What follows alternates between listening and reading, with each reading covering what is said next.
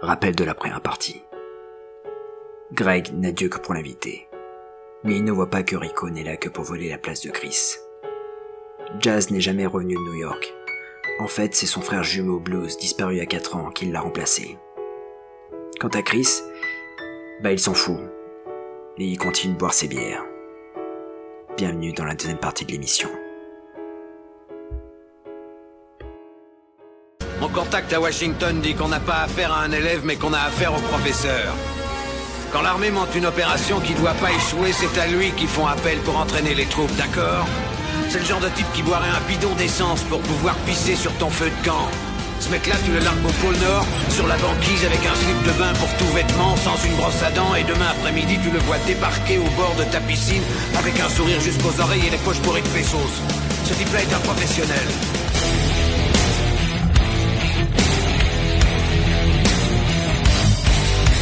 Ah, je vais tout de même pas me faire enculer sous prétexte que c'est un ami.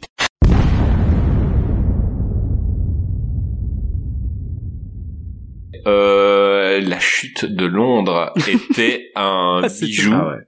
Euh, c'est Assaut sur Londres, Québec. Euh, donc c'est en 2016 par euh, Babak Najafi, étonnamment, euh, alors que, c'est- enfin, c'est un film un petit peu raciste, Ouais, mais euh, euh, ok. Ouais, non, mais euh, ce qui est dingue, c'est que c'est, réalisé par par par, par un, réal de de ces pays-là. Euh, donc euh, voilà, je ne sais pas si c'était fait exprès de, de le prendre lui pour se dédouaner d'un, d'un certain racisme. Euh, on va se garder la vie de Rico, évidemment. on va l'attendre un peu. On Euh, l'attend avec impatience. Je vais, donner mon avis. Euh, euh, putain, je kiffe le début. Euh, Il y a un assassinat des de tous les chefs d'État du monde, mais avec comment dire, euh, c'est encore un cliché. Je veux dire, moi rien que l'assassinat du premier ministre italien, Mm. donc c'est encore un vieux qui drague une jeune en haut Ah, d'un mais le cliché ça- absolu mais c'est mais, Absolu mais c'est tellement euh, voilà ils se sont dit qu'est-ce qu'il fait le ministre italien la Berlusconi? On va faire pareil et euh, et encore une fois donc c'est un film où c'est un foutraque de, de de tout et n'importe quoi et Gérard Butler il joue sa vie dedans. Enfin je veux dire le mec il est à fond. Et ça je kiffe. Euh, ben je vais demander à Jazz euh, est-ce que tu préfères le 1 ou le 2 Alors, euh, pour être honnête, euh, je kiffe le 2. Voilà. Euh, je les ai vus en, en septembre parce que euh, en septembre dernier, euh, les, les deux derniers, euh, j'avais adoré le 1, je m'étais acheté le DVD, euh, j'avais vraiment adoré le 1 et j'avais euh, toujours peur de voir les suites. Parce que euh, parce que le, je, je connais le le petit Lenner là qui euh, producteur de Millennium euh, Film et qui à chaque fois qu'il y a un succès euh, euh, reproduit le même scénario à chaque fois dans pour ses films pour que ça cartonne pour qu'il qu'il comment dire pour que ça lui rapporte euh, il faut pas oublier que ce type là il est de l'école canon hein, donc euh, donc il connaît euh, très bien, euh, voilà, il, reproduit le même schéma que, que la Canon. Euh, bon, peut-être il est un peu plus malin euh, que, que les deux cousins, mais euh, mais donc du coup j'avais un peu peur de, de voir les, les suites et euh, à un moment donné je me suis dit bon bah j'étais en vacances et je me suis dit bon bah il faut que il faut que je les regarde et j'ai pris mon pied sur le 2. Alors attention, on est vraiment sur un film de Millennium Film. Là, par rapport au premier, où, euh, comment dire, on avait euh, encore, c'était une série B+, plus là on est vraiment sur la série B de base. C'est-à-dire que on est vraiment sur un Millennium Film. Le film a été tourné en Ouais. Bulgarie dans les studios de, de, de, de- dans leur studio. Euh, D'ailleurs, il y a il y a une comment dire euh, une, une anecdote. Euh, il me semble que c'est les deux réalisateurs euh, de euh, de à l'intérieur qui avaient réalisé Letterface, il me semble. Ouais. Et en même temps, ils ont, il y avait Jared Butler qui tournait dans le studio à côté. Et en fait, ça a été tourné en Bulgarie. Et, euh, et Jared Butler était venu sur le plateau de Letterface, il me semble. Enfin voilà, c'est c'est ça pour la pour la petite histoire. Et ils se sont dit purée, c'est c'est fou. On tourne un petit film et on a on a Jared Butler qui est à côté qui euh, simule dans un hélicoptère et euh, voilà. Et euh, et, et, du coup, euh, ce, ce film-là, en fait, on est vraiment sur du bourrin, quoi. C'est euh, sur un scénario qui est plausible. Mhm. C'est ça qui est fou, c'est qu'en fait, le scénario est terriblement plausible. Euh, la comment dire, euh, la, la technique des terroristes est vraiment euh, efficace. Et on se dit, purée, ça peut vraiment se passer comme ça.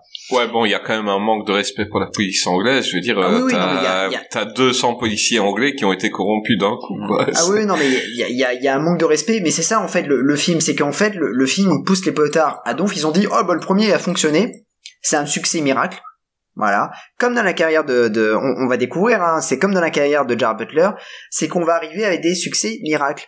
C'est-à-dire que euh, Jared Butler va pas avoir une continuité de, de succès dans sa carrière. Il va dire, euh, il va avoir un succès à un moment donné. Tu vas te dire ah c'est bon, il est lancé, bim, il se tape un bide après ou deux ou trois bides et puis d'un seul coup il va revenir avec le succès.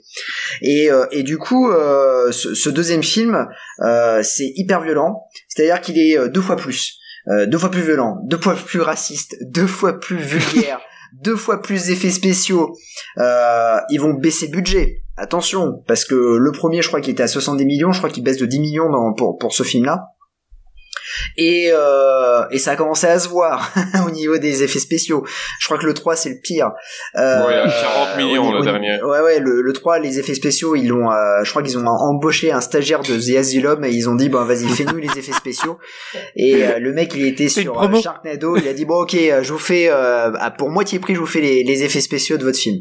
Et euh, et du coup, en fait, euh, le Jared Butler, il est totalement efficace, mais on va commencer à avoir le Jared Butler invincible. C'est-à-dire qu'en fait, euh, il va pas prendre de coups, il va, il va se battre euh, correctement, euh, il va défoncer ses ennemis, euh, mais mais mais comme un comme un dingue. Et euh, mais ça reste sympathique. C'est un film, voilà, tu regardes, tu te prends pas la tête, tu, tu te dis putain, t'as vu un bon film. Et encore une fois, on est sur un film qu'on attend euh, de voilà, on attend cette suite avec impatience et on se dit putain, c'est fou. Millennium a réussi à pondre un film comme ça, alors que la Fox a été incapable de pondre un, autre Die Hard. C'est quand même dingue, alors que euh, alors que voilà, ça aurait pu être euh, voilà, euh, c'était simple de faire un bon Die Hard.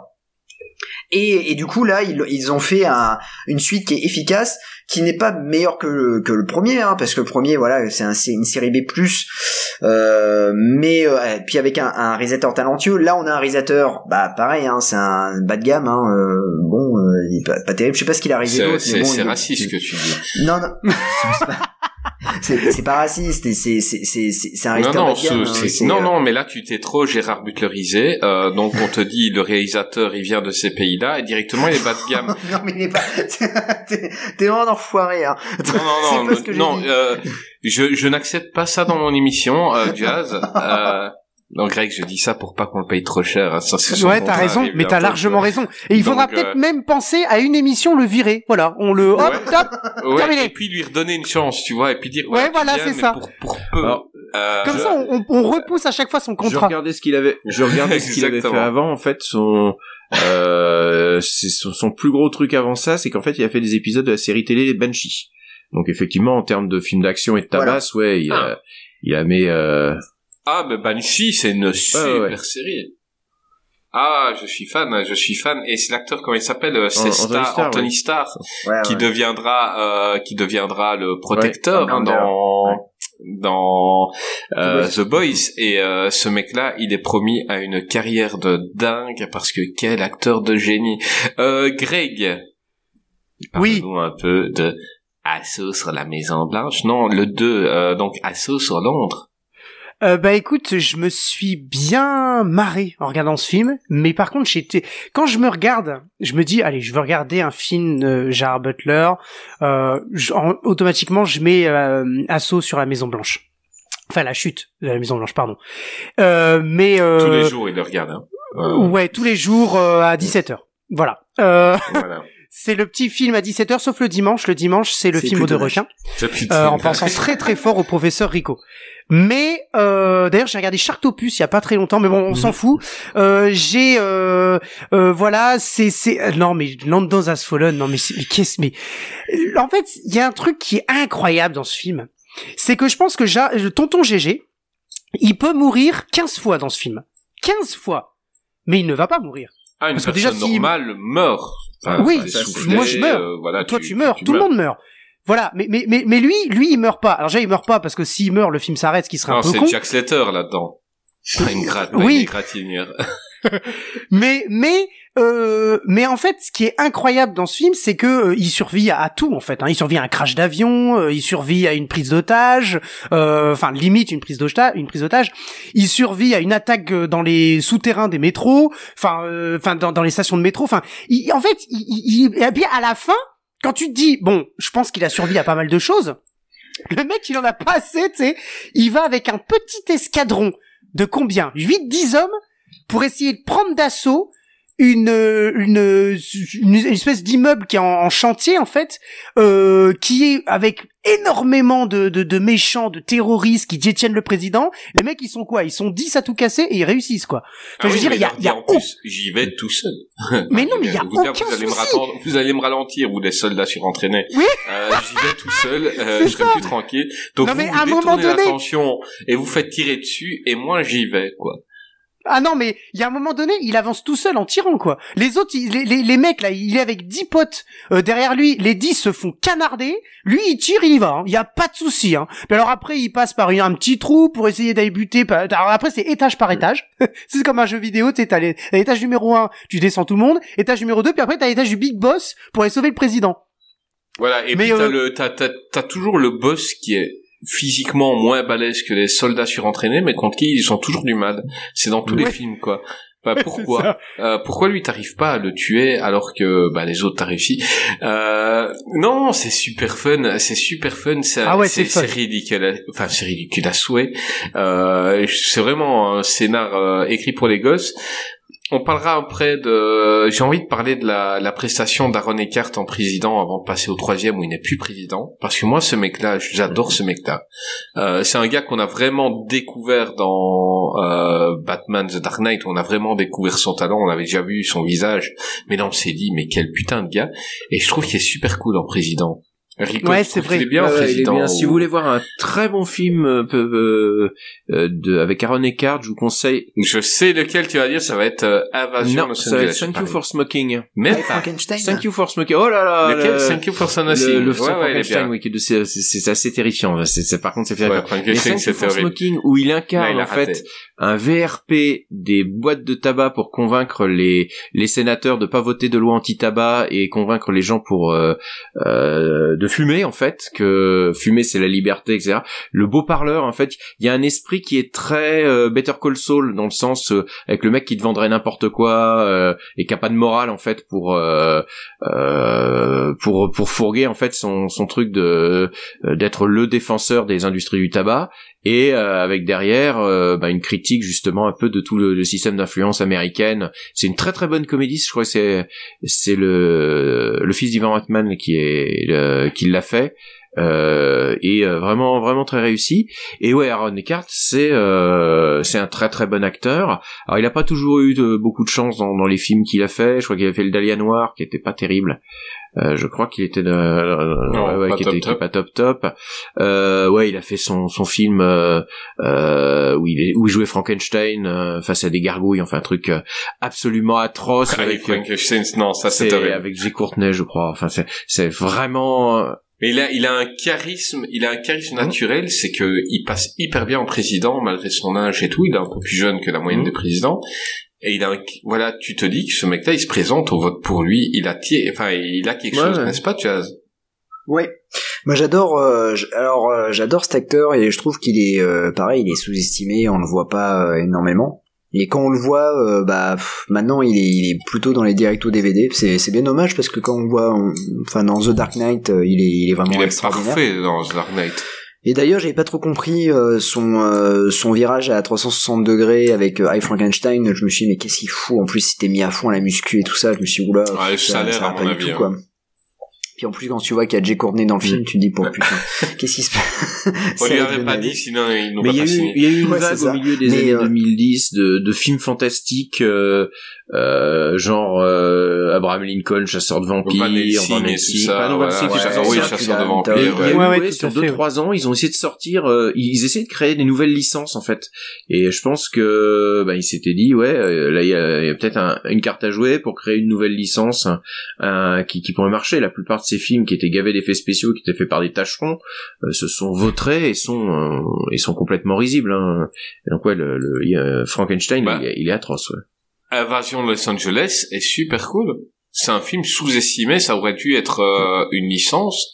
Et c'est un film qui est... Je sais pas si Je vous avez vu Chimna ou c'est... Ouais, euh, ouais, ouais, donc c'est c'est des extraterrestres qui attaquent la Terre et lui c'est un, un, un vieux soldat qui a il allait être à la retraite et on l'envoie à Los Angeles pour euh, pour aller aider. euh, on le met dans dans une troupe avec des jeunes et euh, et le film est super cool en fait. C'est un film quand je tombe dessus, je passe toujours un, un super moment. C'est un peu filmé à la District 9, c'est-à-dire Mm. que c'est filmé, c'est c'est naturel. Euh, quand tu les vois tirer à la mitraillette et tout, tu ne t'as t'as pas 10 000 plans à la Michael Bay. C'est vraiment euh, presque du caméra à l'épaule et, euh, et franchement c'est hyper bien fait. T'es hyper immergé. Et lui, il est trop cool dans le film, en soldat vieillissant euh, qui se retrouve au milieu des jeunes, que lui, il a, il a plus le cerveau, il a plus le truc, eux, ils ont la fouille, donc il sait qu'il court moins vite qu'eux, il sait qu'il est moins rapide, enfin qu'il est moins, euh, il a moins de réflexes, mais au début, il se fout un peu de sa gueule parce qu'il est vieux, mais en fait, il est hyper précieux dans l'équipe. Franchement, très très très Mhm. bon film euh, à voir. Je sais pas ce que t'en penses, Jazz, mais euh, Ouais, ouais, euh, ouais. très bon film. Ah oui oui, euh, c'est c'est un film euh, qu'on oublie malheureusement. C'est vrai que là tu tu me le rappelles et euh, et on, je l'avais un peu oublié, mais il est euh, quand il est sorti, ouais, il était. Enfin, moi j'avais bien aimé quoi. Et d'ailleurs, Ouais, ça aurait euh, dû être une licence, euh, trois Ah bah, films, ça aurait dû être mais carrément une il licence, a pas assez hein, marché, donc ils n'en ont fait qu'un. je crois qu'il y a euh, que Asylum qui a réussi à faire une suite de de de, de ce film. C'est vrai en plus. Euh, Le pire, c'est que c'est vrai. euh, mais mais en, en, en tout cas, euh, ce que je veux dire, c'est que Aaron Eckhart est aussi le point fort de de de, de cette saga. Et d'ailleurs, il va extrêmement manquer dans le 3. Oui, oui, clairement. Oui, beaucoup. Clairement, moi je beaucoup. trouve que l'alchimie. Bah, ceci dit, entre- ceci dit, Aaron Eckhart, pardon, mais oui, c'est- c'est c'est un bon acteur, etc. Quand on le met tout seul dans un film, dans un DTV actuellement, ça vous donne 64 minutes, qui est pas un grand film d'action, avec euh, l'histoire de la fille du chef de la police qui se fait kidnapper et il lui reste 64 minutes, sinon elle meurt noyée. Mais c'est parce qu'il est Euh, tout seul, Greg Aaron Eckhart, c'est un second rôle de luxe total. Oui, c'est pour, oui, mais c'est pour ça, c'est pour ça que je trouve pas non plus que c'est un, il a une grosse prestance, je suis d'accord. Mais malheureusement, c'est vrai que quand tu le mets tout seul, c'est très compliqué, quoi. Et oui, Regarde, c'est un second rôle de luxe, hein, je suis tout à fait Regarde, d'accord. ici, ici, tu passes bien, tu deviens un personnage euh, réputé sur Twitter, mais si je fais un podcast juste toi tout seul, sans Ah bah, ça fonctionne. euh, Ça fonctionne mieux que qu'est-ce qui devient d'ailleurs. Mais comment Mais non, il y, aura personne pour te faire rire, donc euh, ça ne marchera pas. Ah ouais, c'est vrai, c'est vrai, t'as Euh, raison. Bon, les gars, c'est le moment qu'on attend tous, c'est la vie de Rico. Euh, Ah oui, de tonton GG. Sur tonton GG, vas-y, vas-y, vas-y, vas-y. On, on- on aurait oui dire que nos amis de Nanarland ont préparé une fiche sur ce film qui est la chute de l'ombre. Donc on veut Bah, ton vous avis. avez dit un petit peu tout ce qu'il y avait, tout ce qu'il y avait à dire sur ce film, production Millennium. Ah bon bah c'est Ouais. bon alors. bon, Voilà, Ouais, c'est bon, en On production. passe au troisième. Comme j'ai dit, Ils sont en train de voler mes vannes. Vous, êtes- vous rentrez dans le game, les gars. Ouais ouais ouais, on fait tes vannes. Pardon, on fait tes vannes. euh, tes, tes, va- tes- tes vannes sont devenues une franchise, donc maintenant on fait les séquelles de tes vannes. Exactement. On va les décliner au fur et à mesure. Version Ouais, la Asylum. version Asylum, ouais. Version Asylum, la ouais. Voilà, Édité chez vannes, Zillow. mais avec des Voilà, tornades, tu vois. Tu vois une tornade avec mes vannes écrites dedans. C'est la version Wish de ce qu'il dit.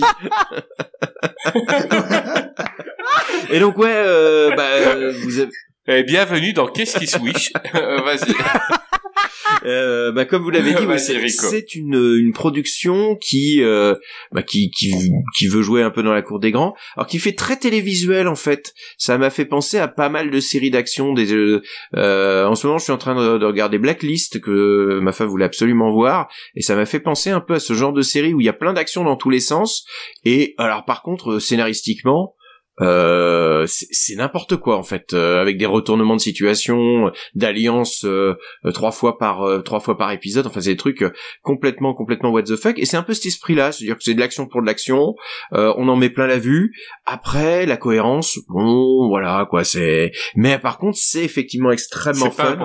alors, tu disais que le plan des terroristes était vraisemblable bon, euh, c'est quand même, ils s'emparent littéralement à 200 ou à 250. Déjà, ils, font des, ils font descendre 250 euh, euh, terroristes euh, dans Londres avec la coopération à peu près de tous les hauts gradés de Londres qu'ils ont corrompus. Et puis, euh, ils sont tous déguisés. Ah, ils étaient pas très contents. Hein. Scotland Yard et tout n'étaient pas très contents du film ah vraiment, parce qu'ils ont dit personne ne pourrait corrompre autant de policiers d'un coup. Enfin, arrêtez maintenant. C'est déjà beaucoup. Et puis avec en plus tous les, alors c'est aussi une accumulation de clichés parce que ils sont à Londres, donc les terroristes sont déguisés en Bobby, sont déguisés en garde, euh, euh en, garde de la reine. Euh, enfin, c'est vraiment le, c'est vraiment la, parodie. Et effectivement, comme tu l'as dit, c'est aussi la, euh, la, parodie de d'une réunion du G7 en fait parce que le premier ministre anglais est censé être mort euh, mystérieusement à l'hôpital donc tout le monde est venu pour ses funérailles.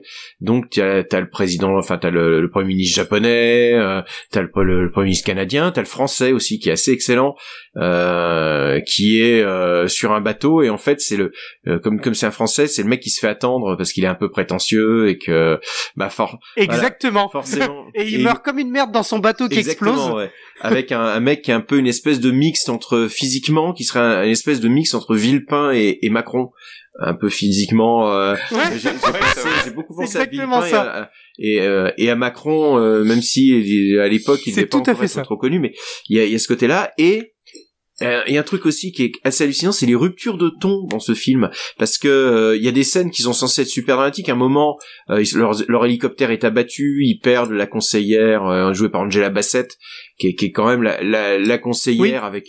Il y, a, des scènes, enfin il y a c'est François Co qui qui qui, qui bah, bloque sur une scène. Tu t'y attends tellement. Qui bloque sur une scène où en fait on la voit pleurer au ralenti et et le truc, c'est une scène super dramatique, l'hélicoptère est abattu, euh, ils viennent de perdre, et mais genre deux secondes après, il y a les méchants qui arrivent, et t'as Mike Bailey qui sort une petite blagounette pour, demander au, au, président s'il a sorti ses baskets parce qu'il va aller faire, il va aller falloir courir. Et puis hop, tout est oublié. et c'est, ah oui, c'est ça quoi. ça devait être la fille, la, la, marraine de son ouais, gosse, ça, tu vois. Il était là, euh, oui, vous serez la marraine. Là, tu comprends qu'elle va mourir dans les cinq minutes. Je veux dire, euh, plein de gros plans sur elle et tout, avec une petite musique douce. Je dis, bon, elle va pas, elle va pas voir la fin du film. C'est le concours de vannes. Et, euh, et, après, comme tu dis, ils l'ont, ils l'ont complètement oublié, quoi. Elle meurt. Tu et c'est, le concours de vannes entre le président et, et son garde du corps, euh, euh, alors qu'ils sont sous le feu des des, des, des, des, terroristes, avec des répliques vraiment bien ordurières. retourne au bordélistan un espèce de terroriste, enfin des trucs. Euh, c'est c'est complètement outrancier, mais de toute façon, alors après géopolitiquement c'est n'importe quoi. Et alors le truc aussi qui, m'a fait qui m'a fait halluciner, c'est qu'au début du film, ils essaient de donner un petit peu d'épaisseur aux méchants dont la famille a été tuée par un drone, donc on est là un petit peu, euh, voilà, on peut comprendre le méchant, il veut se venger parce que la politique américaine, l'usage des drones, puis à la fin, de toute façon, il rebalance un drone sur la gueule pour le finir euh, sans se poser de questions. Il y a quand même des autres, des autres innocents. De toute façon, hein, le, voilà, la, la politique américaine, c'est fait pas chier ou sinon t'envoies un drone dans la gueule. Et donc c'est voilà, c'est extrêmement, euh, bah, c'est très très très. Alors politiquement, euh, comment dirais-je, Butler fait pas fait pas mystère, par exemple, d'être très très proche de d'Israël et du et, c'est un grand soutien de l'armée israélienne. Il a organisé des collectes pour l'armée israélienne, etc. Euh, il est, je pense que politiquement, on va dire qu'il est plutôt plutôt très à droite.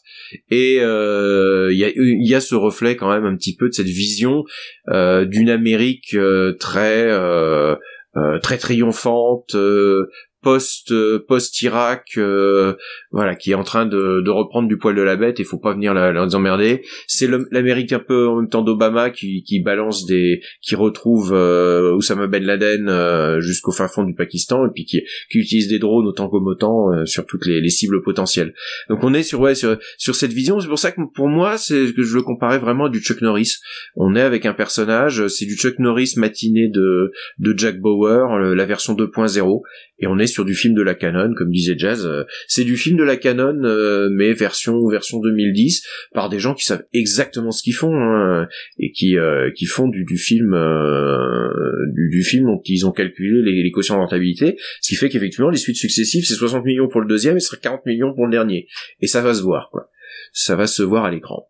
Ben, en parlant du dernier, euh, moi le dernier me fait Il chier. est pas bien, il est pas bien. Enfin, je veux dire, c'est un film que pff, je, je crois que les les deux fois où j'avais essayé de voir la première fois, je m'étais fait euh, la trilogie à la suite, m'en- je m'endormais, mais vraiment, il y avait rien qui me retenait. Euh, le dernier, il est pas top. Euh, Greg, t'as vu le dernier? Oui, et euh, j'ai, j'ai- en fait, je pense que effectivement le gros problème du dernier, déjà, c'est qu'on n'a pas le même président, et ça, c'est un problème. Déjà, premièrement, déjà Bon, parce on- que on, Au moins, il y a Freeman qui Hmm. était quand même dans les deux premiers, donc c'est pas comme sa femme qui a complètement changé l'actrice. Ça, déjà, c'est très con. Ouais, Euh, mais non, mais voilà, tu au-delà- au-delà de- tu Morgan Freeman, suite, parce tu que- le vois bien, quoi. Oui, mais au- au-delà de Morgan Freeman, parce que Morgan Freeman, c'est un acteur que, que, que moi personnellement j'ai- j'ai- j'aime bien, mais euh, mais euh, Aaron Eckhart explosait tout en fait dans le rôle du euh, voilà du, du président des États-Unis. Euh, tu l'as dit tout à l'heure, on a envie de voter pour lui, on a envie d'être son pote, et euh, euh, là et on, surtout on a envie de le respecter. C'est aussi ça le, le, le truc, et on a envie d'aller le sauver avec avec Monsieur avec Tonton GG. Là le problème c'est que Morgan Freeman fait vraiment le taf parce qu'il reprend finalement le rôle du président dans le 1 quand il est emprisonné dans la Maison Blanche, dans le 2 quand euh, ils sont dans, Londres et en fait c'est encore Morgan Freeman qui dit bah voilà euh, euh, c'est vous qui allez être le président qui avez les pouvoirs etc parce qu'il est dans l'incapacité d'exercice de ses fonctions. Et dans le 3 on te on te donne Morgan Freeman qui a un énorme charisme. Mais là je pense que Aaron Eckhart il manque. Déjà c'est la première chose. La deuxième chose c'est que je trouve que et on le voit dans le budget les effets spéciaux sont vraiment pas très bons, euh, malheureusement par rapport au, au, au, au 1 que je trouve vraiment très très bon dans ça, et même le 2, à la limite on se marrait parce qu'il y avait des plans qui étaient vraiment dégueulasses dans le 2. Dans le 3, c'est vraiment voilà. Et puis il y a un Bah, problème tu, aussi, tu je prends crois. la scène où il doit s'échapper de la, la camionnette où il l'emmène dès le début euh, les méchants, euh, tu ne vois rien. Je trouve que la scène est illi- illisible Ça fait téléfilm en fait, ça fait très Euh, cheap téléfilm. Oui, alors justement, en parlant de téléfilm, je trouvais par, par, par rapport à la réalisation, je sais pas ce que vous en avez pensé, mais j'ai l'impression que le- dans le film, il y a beaucoup trop de cuts. Mm.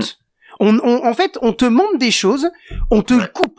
Et en fait, tu dis Ouais. ah tiens, on va on va voir on va voir un bon truc. Tu sais là, un peu comme dans les. Donc euh, dans, dans les deux premiers, quand il, il, il aurait dû s'échapper de la d'une camionnette, par exemple, ils auraient trouvé le bon moyen. Et là, bah ils ont fait fort sombre, ils ont fait beaucoup de cuts. Bah tu dois imaginer donc, comment il a pété la gueule à quatre mecs alors qu'il a des menottes. Exactement. et tu vois tu vois rien. Et en fait, c'est comme c'est comme dans un film, c'est exactement ça. C'est comme dans un film d'action où euh, Jackie Chan, je, re- je retombe sur lui parce que Jackie Chan disait que euh, les, les, les Américains savaient pas vraiment filmer les les les les, les films, les scènes d'action en elles-mêmes parce qu'ils faisaient trop de cuts, parce que voilà. Et en fait, c'est un peu le problème du troisième par rapport au premier où je trouve que t'en as un peu moins. Dans le 3, t'as trop de cuts. Il y a trop de scènes qui sont euh, euh, qui sont selon moi, je sais pas si c'est mal monté ou mal réalisé, c'est un petit peu dommage parce que tu dis tu dis tu t'attends à vraiment un gros truc à un moment donné puis en fait non, pas du tout. Et c'est et en fait on on te laisse au- autant le 1 était quand même foutrement bien fait, le 2 tu te marrais bien et il est quand même bien fait, le troisième clairement tu vois que et je rejoins le professeur qui dit que c'est un une espèce de téléfilm. C'est un peu dommage parce que en fait tu restes un peu sur ta fin en te disant mais en fait je viens de voir un film nul à la fin. Enfin, enfin tu, tu tu te dis pas ça comme ça mais tu dis j'aurais aimé voir euh, encore plus que dans le 2 ou alors j'aurais aimé voir aussi bien que le 2 dans, dans le fait de, de se marrer de, de, de regarder une espèce de, de peut-être de téléfilm mais qui, qui soit drôle. Et en fait moi le 3 ne m'a même pas fait, fait marrer en fait. C'est ça qui est un petit peu dommage. Autant le 2 je me suis bien marré avec le le, le, le, le, le tonton GG surpuissant euh, super héros Marvel. Autant dans le 3 un peu moins quoi. Voilà. Ben, ils avaient dit que euh, ils voulaient sur le pour le 3 se concentrer sur la Hmm. psychologie du personnage. j'ai on cru comprendre ouais, franchement, mais comment il construisait le personnage Euh, on, s'en fout.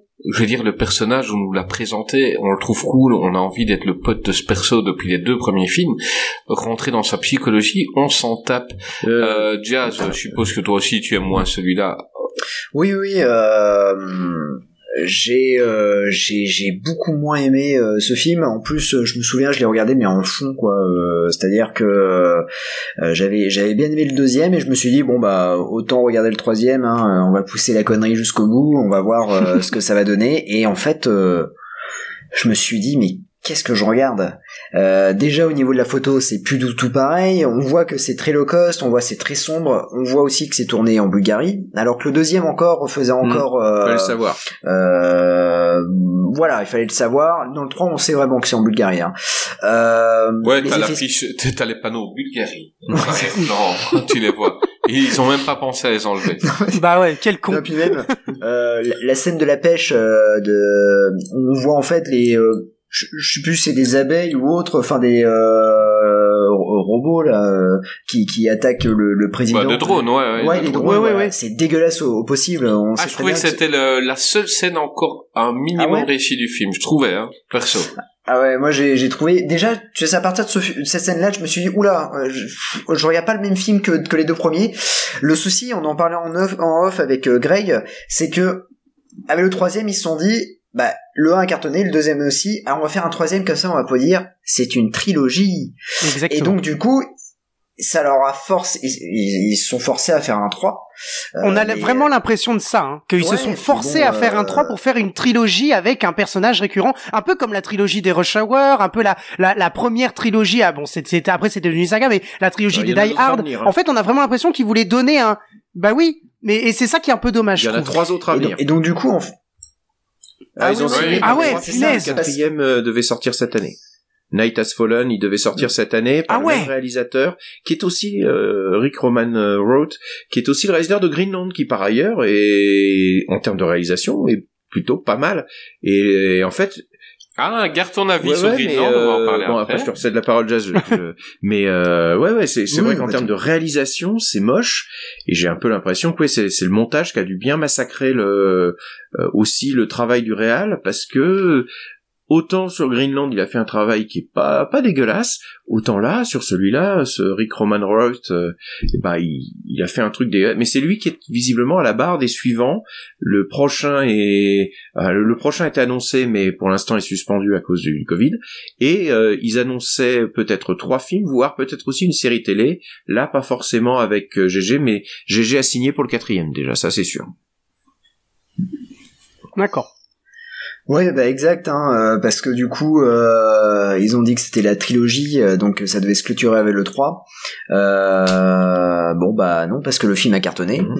et donc du coup, euh, il signe pour un 4. Il y a Aaron Eckhart qui, qui revient, par contre, a priori, je crois qu'il a signé pour, pour, le, pour le quatrième film. Comment il peut Euh, revenir président Tu peux pas. Mais non, t'inquiète pas, il reviendra Ce sera une préquelle. oh non, ça serait... Oh putain En hologramme. non, mais ils en sont capables à Hollywood. Non, mais en plus dans, dans le 3, il y a un truc qui m'a choqué, c'est Jared Butler quoi. Il a pris une claque, on dirait Jackie Sardou, mais c'est un truc de fou quoi. Il a une... non mais c'est c'est c'est assez c'est assez fou quoi. Euh, Tu te dis putain, il est buriné mais comme pas possible et euh, même au niveau quand je se mets à un moment donné, il se met torse nu. Euh, c'est plus la, la masse que que qu'on avait dans le dans les premiers. Ah, bah, Euh, moi, il est avec Nick Nolte, on se demande qui est le plus vieux. Oui, c'est ça. Mm. Mais ce qui est fou, c'est que on a euh, on a euh, Geostorm euh, qui qui sort juste avant et qui euh, où il tient carrément la route. Et on a on a comment dire dans dans ce film là on se dit putain mais il est vieux quoi. C'est fou. Et c'est c'est vrai quand j'avais entendu qu'il avait signé pour un quatrième film je me suis dit mais ça va pas le faire quoi. Il est vieux c'est un acteur qui s'est pris qui, qui s'est Ouais. pris quand même une grosse claque ces dernières années et ça va être compliqué après de, de, de, de, de faire des suites à, à, à cette saga.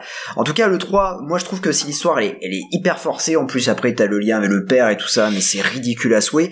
C'est hyper forcé, c'était pour clôturer la, trilogie. Morgan Freeman, tu sais pas ce qu'il fout là, et même lui il se dit, je suis venu pour, ch- pour, pour mon chèque.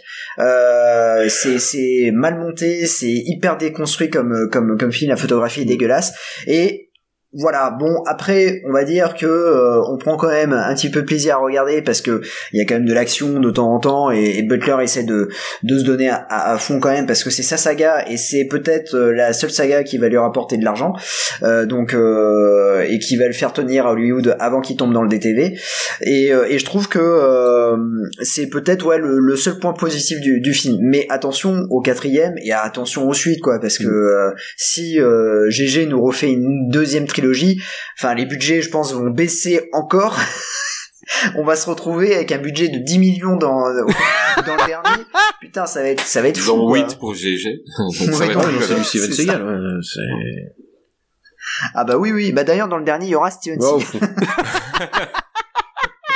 avec Michael ah Madsen. mais, il aurait été le méchant dans le 1, la, la Maison Blanche, elle tombait comme ça. Euh, Rico. Oui, bah, c'est même pas un nanar, non, il, il, est assez ennuyeux, en fait. C'est un peu le problème. Que vous l'avez dit, c'est une grosse déception euh, en termes de, de, de montée en gamme. On, sent qu'ils ont voulu aller dans le dans l'intime, euh, de faire quelque chose à échelle humaine en fait, même s'il y a ces espèces de drones un peu un peu délirants, mais qu'on a vu aussi dans Spider-Man. Enfin c'est euh, c'est un, un, un thème à la mode. Je sais pas qui a piqué l'idée sur l'autre.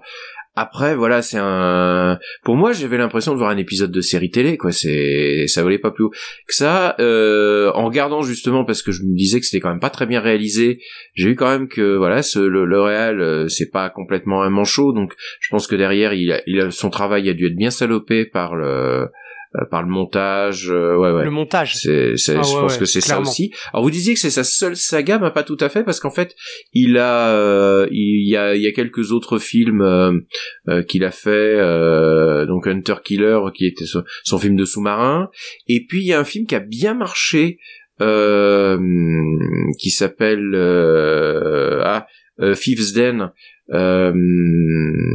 qui sont son hit leader price euh, ah, ah euh, euh, Gangster Squad. Voilà. Euh, pas Gangster Squad. Euh, ouais, c'est euh, Criminal, Criminal, Squad. Squad. Criminal Squad. Je, je ah, regardais pour le, pour la liste, euh, qui est un peu, ouais, ça, son Michael Mann en petite forme, euh, matinée un petit peu de euh, de The Shield en fait euh, et euh, mais qui a quand même quelques scènes sympas qui est assez euh, qui a quelques fusillades qui marchent bien. Et là il a il a tourné le 2 donc il est en train de se composer là aussi un autre personnage autour de ce film là bon on va pas faire tous les films qu'il a fait mais il a quand même 53 ans maintenant. Même s'il fait plus j'ai l'impression. Enfin c'est comme tu disais ouais physiquement il a il a un peu ramassé. Et euh, ou alors il jouait le rôle à fond. On lui a dit tu vas jouer un soldat fatigué et il s'est dit ok, bah je vais pas dormir pendant un mois parce que on sait qu'il joue ses rôles à fond. Ça peut être ça aussi. C'est possible aussi parce que je dans Geostorm il, et même dans Greenland il fait moins vieux que dans le dernier. Euh, peut-être aussi que ouais, il avait peut-être des problèmes de santé. Euh, si ça se trouve ça, ça peut. Je pense que peut-être qu'il y a, il y a des, des, trucs derrière le quand il a tourné des behind the scenes.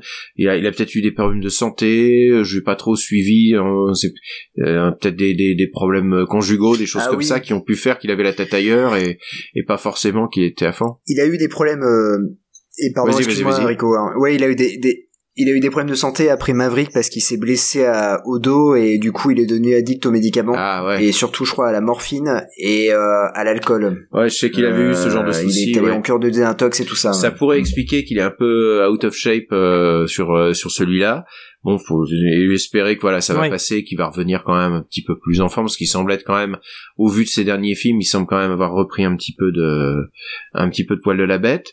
Mais euh, oui, il, il est sur ce créneau-là. Effectivement, il est à deux doigts de basculer dans le dans le DTV, dans le. Euh, mais en fait, c'est des films qui seraient parfaits pour Netflix. C'est des films. Euh, je je pense que son prochain coup de carrière, ce sera de faire des directs ou Netflix ou des directs ou Amazon Prime. C'est-à-dire des, des, des films pour des plateformes directement, parce qu'il a le c'est c'est le gabarit parfait pour mhm. ce, ce genre de film, c'est le gabarit en termes de de pognon. En même temps, t'as de la star euh, connue, donc ça a attiré des gens. Euh, c'est c'est du film qui est avant qui serait sorti en DTV. Là, euh, je pense que ces prochains films, ils sont quand même un peu destinés euh, aux plateformes de, streaming. C'est un peu le, lieu naturel où, où ça pourrait s'épanouir. Donc moi, j'aurais pas grand-chose à dire sur. Je suis assez d'accord parce que Je suis, je suis assez d'accord. Je suis assez d'accord parce que effectivement, au niveau du gabarit, tu parlais de gabarit et de charisme euh, dans dans, dans ces films, et euh, il y a un truc qu'on n'a pas peut-être pas encore dit, mais la voix française de de Gerard Butler, qui est Boris, Boris Rellinger, qui est entre guillemets, euh, entre autres, pardon, entre guillemets, entre autres la voix de Jason Statham. Mhm.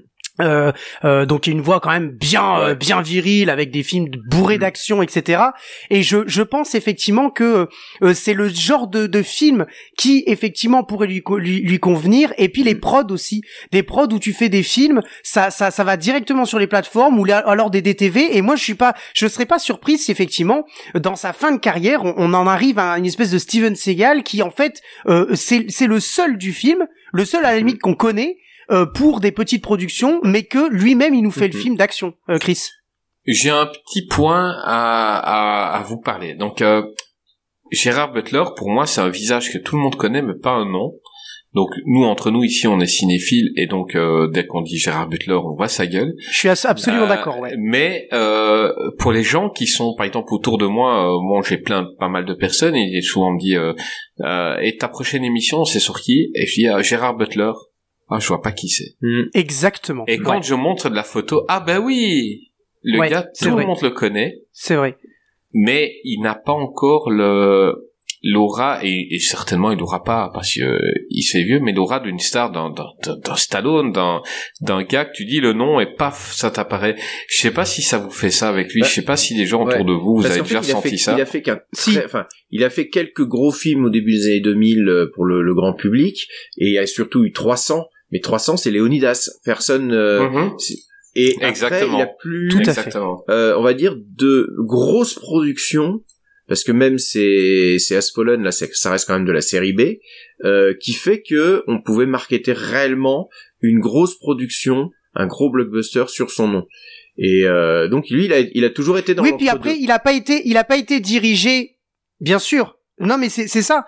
Pardon, professeur, mais il a aussi pas été dirigé par des gros réals. Je pense aussi, c'est ça qu'il faut dire. Euh, Il y en a quelques-uns, mais il a pas eu le gros succès avec un gros réal derrière, euh, un Spielberg ou euh, tu vois que euh, on peut. Il a eu effectivement Monsieur Snyder Mhm. avec euh, 300, encore une fois l'exemple de 300, mais sur ce film-là, effectivement, tu viens de le dire, euh, on, on, on ne peut pas lui assimiler son visage. C'est Léonidas, c'est pas G- euh, Tonton GG. Donc euh, je pense qu'il est là aussi le, le, le, le problème dans sa carrière. Et malheureusement, il se fait un petit peu vieux pour euh, pour euh, tourner avec un, un énorme réal Ouais, dans a un film à Marvel, succès. je Il pense a que c'est ça. Marvel, c'est bien le problème.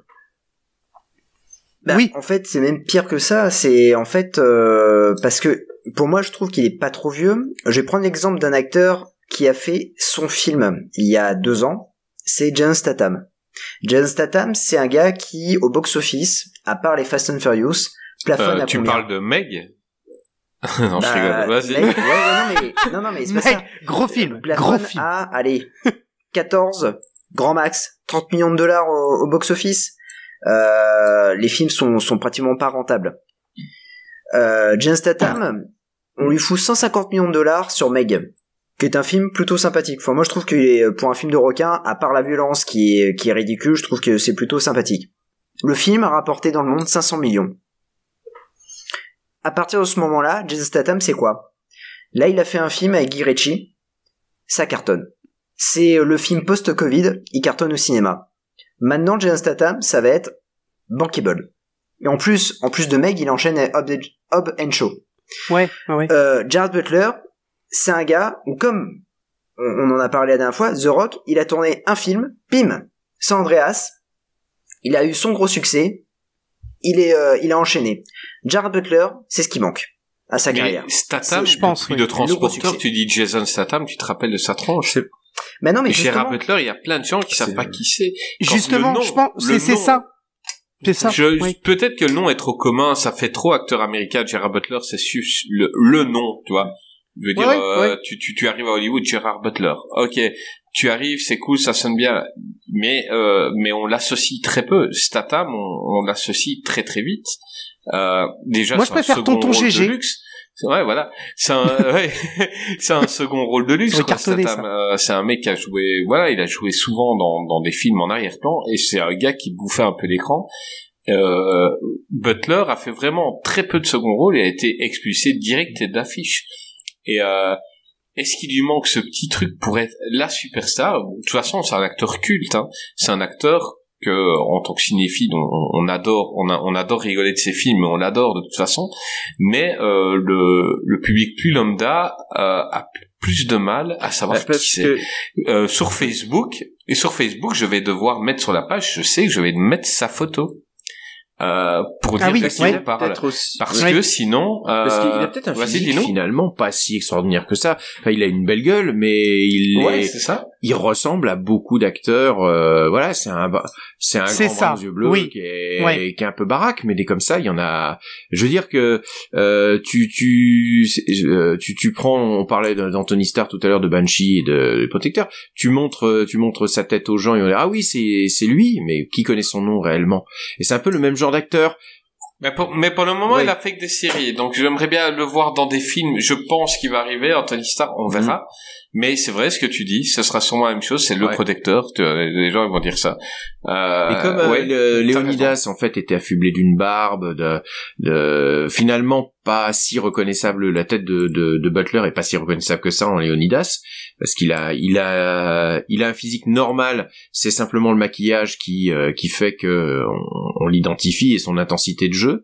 Mais il lui manque peut-être par rapport à un Vin Diesel, un The ou même un Jason Statham, euh, un, ou un Stallone ou un Schwarzenegger, un physique hors norme dans le sens où c'est on le reconnaît immédiatement et on associe son nom. Euh, Gérard Butler, il a quand même une tête de jeune premier pendant longtemps, puis après une tête de second rôle en fait, hein, de, de gros bras euh, second rôle. C'est-à-dire que euh, ouais c'est ça quoi. Bien sûr. En préparant l'émission, j'ai vu des films que j'ai vus où il était Ouais. dedans, je me rappelle pas.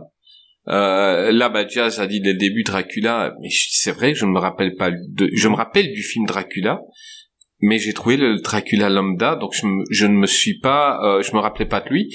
Dans Le règne du feu, Ouais, euh, j'ai dû aller voir les photos ouais, sur Google pour me dire, alors que j'ai vu, euh, j'ai vu six ou sept fois ce film et j'ai dû aller voir c'était lequel personnage dans dans le ring du feu. Dans euh, dans Tomb Raider 2 bah pour moi c'était un beau mec qu'on avait engagé Mhm. pour euh, pour pour voilà pour être euh, faire l'aventure avec Angelina Jolie. Et j'ai pas reconnu le Gerard Butler de Mhm. maintenant tu vois. Euh, c'était juste un beau bras comme tu dis euh, qui était là. Et je m'étais pas dit putain c'est Gerard Butler. Euh, et, et, et ça aurait été un Statham je crois que j'aurais reconnu direct tu vois. Euh, parce qu'il a un physique euh, unique et euh, et voilà.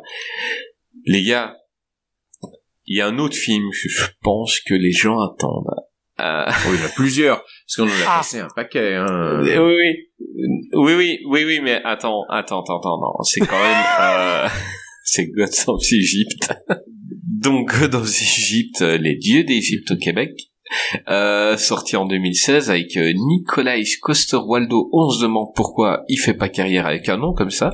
Euh, on a notre ami. GG, on a Brenton Twites, Elodie Young, très belle Elodie Young. Bon, euh, on a fait découvrir ce film à Greg Hmm. pour l'émission. Euh, J'aimerais bien avoir l'avis de quelqu'un qui vient de découvrir ce film vomitif. Vas-y Greg, je t'écoute.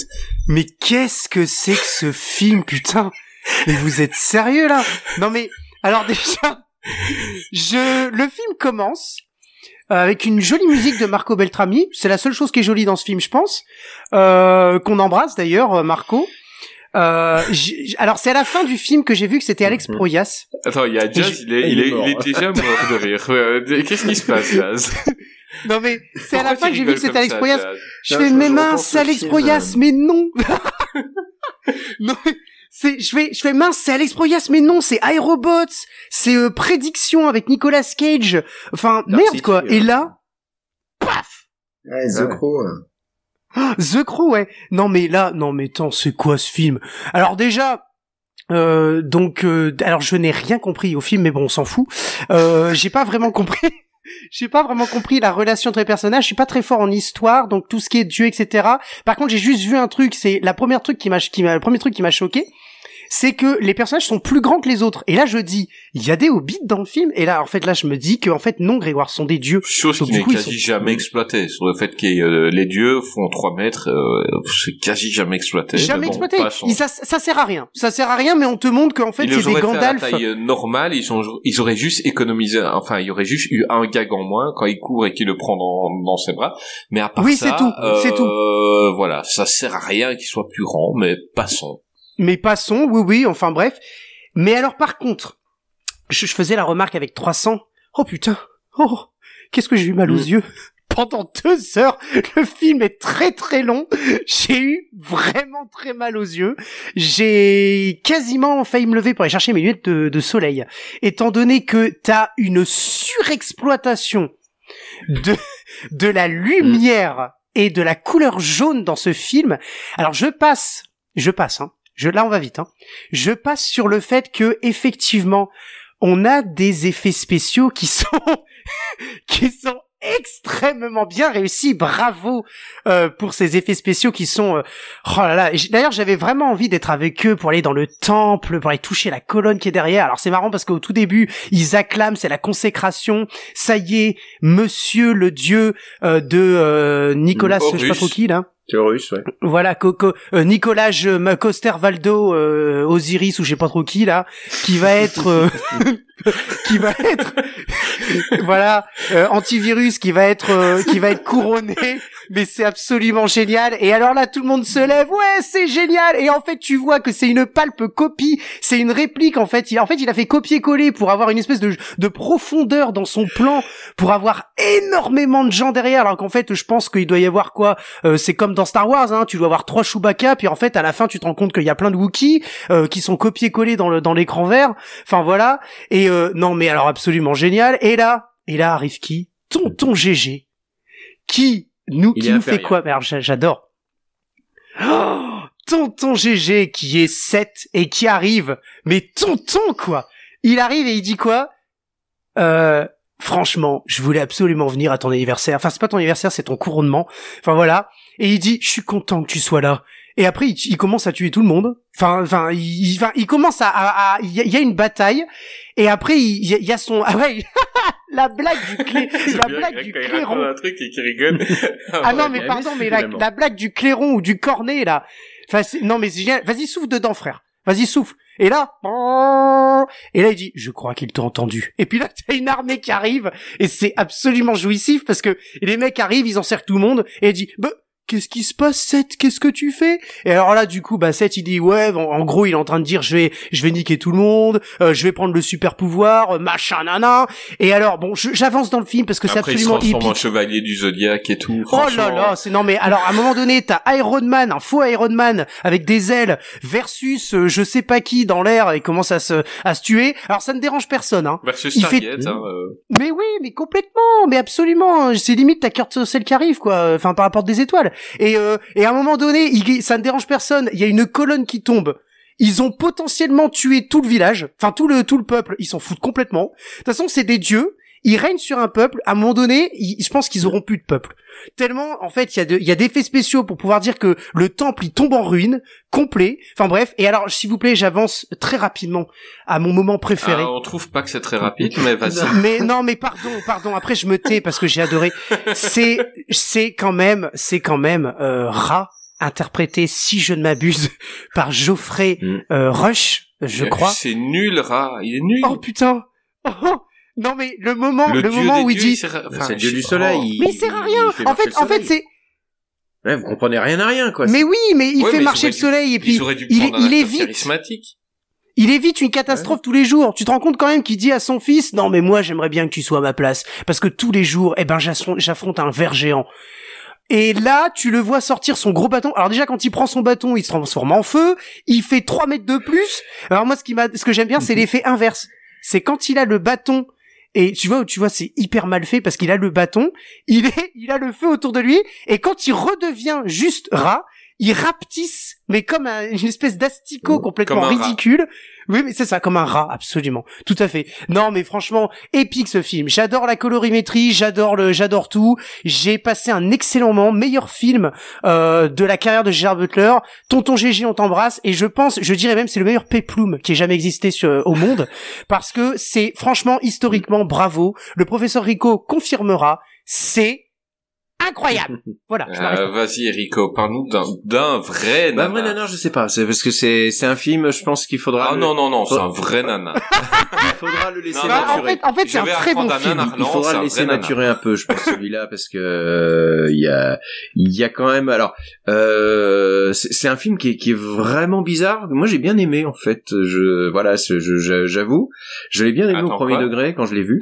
Euh, ouais, Ah bah, tu te marres bien. mais en fait, Ben, j'ai été étonné du nombre de gens sur Twitter, j'ai Mhm. fait une vanne là-dessus sur ce film, du nombre de gens qui Parce qu'en fait, c'est un film qui est premier degré dans le sens où euh, Alex Proyas, qui est égyptien à la base, hein, c'est parce qu'on lui a beaucoup reproché de faire jouer les Égyptiens par des blancs, mais en fait, il disait qu'il s'en fout. Lui, ce qui l'intéresse, c'est le mythe.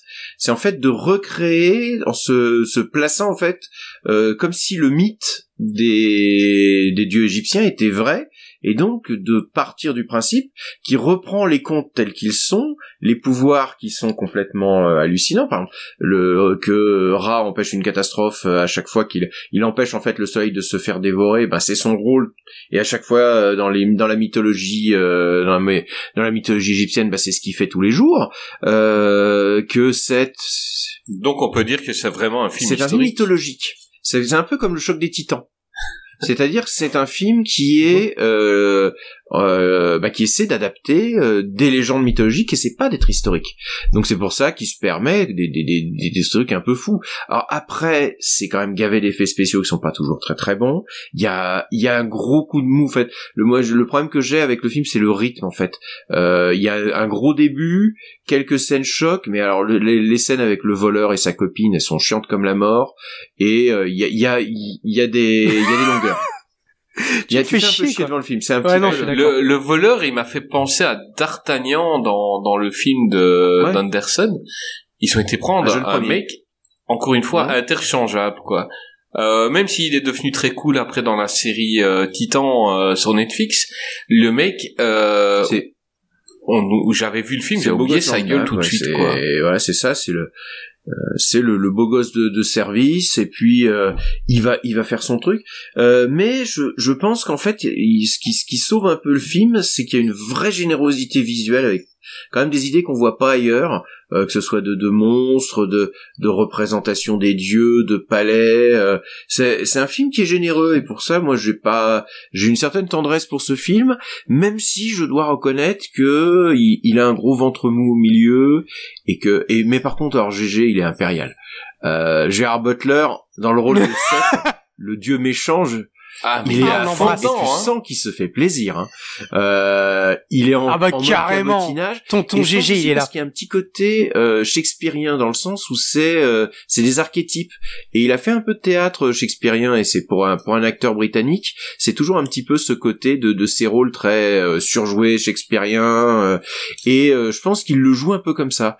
Et c'est ce qui ce qui s'explique que, que ça passe et que voilà il, est il est à fond dans son dans son dieu dans son dieu méchant. Mais alors en tant que nanar, je pense qu'il faudra revenir. Voilà, on va le mettre à la cave, le laisser maturer un peu. Voilà, c'est comme un jambon. On va le laisser un peu. euh, Ouais, prendre sa- prendre. C'est quand même même un film qui se prend au sérieux et ouais, qui est pas bon. Voilà. Enfin, c'est fou. Moi, je, je je le déteste pas ce film. C'est pas voilà, c'est c'est pour moi pour moi c'est Ah, ben je m'attendais, je m'attendais pas à ça de toi, Rico. Et je suis étonné, mais tu as de bons arguments, donc euh, Moi, ce que- Euh, le, le film est sincère, respect. il est, il est généreux dans certaines scènes, euh, et, et je, je, voilà, je, je le vois un peu comme le choc des Titans, la, la version avec les euh, Harryhausen, quoi, avec les, les, effets spéciaux de l'époque. C'est-à-dire, c'est une illustration mythologique. Et en tant qu'illustration mythologique, bah, ça peut être une vision intéressante. Après, euh, c'est quand même une espèce de un gros film boursouflé.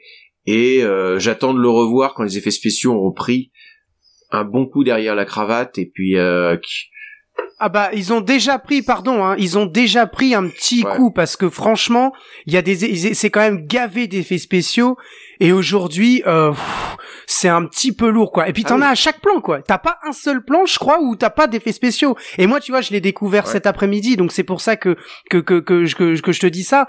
Euh, franchement, par rapport aux effets spéciaux qu'on est capable de faire aujourd'hui. Je trouve que c'est un peu malheureusement déjà c'est un peu mal vieilli parce qu'il est Ouais, de 2016.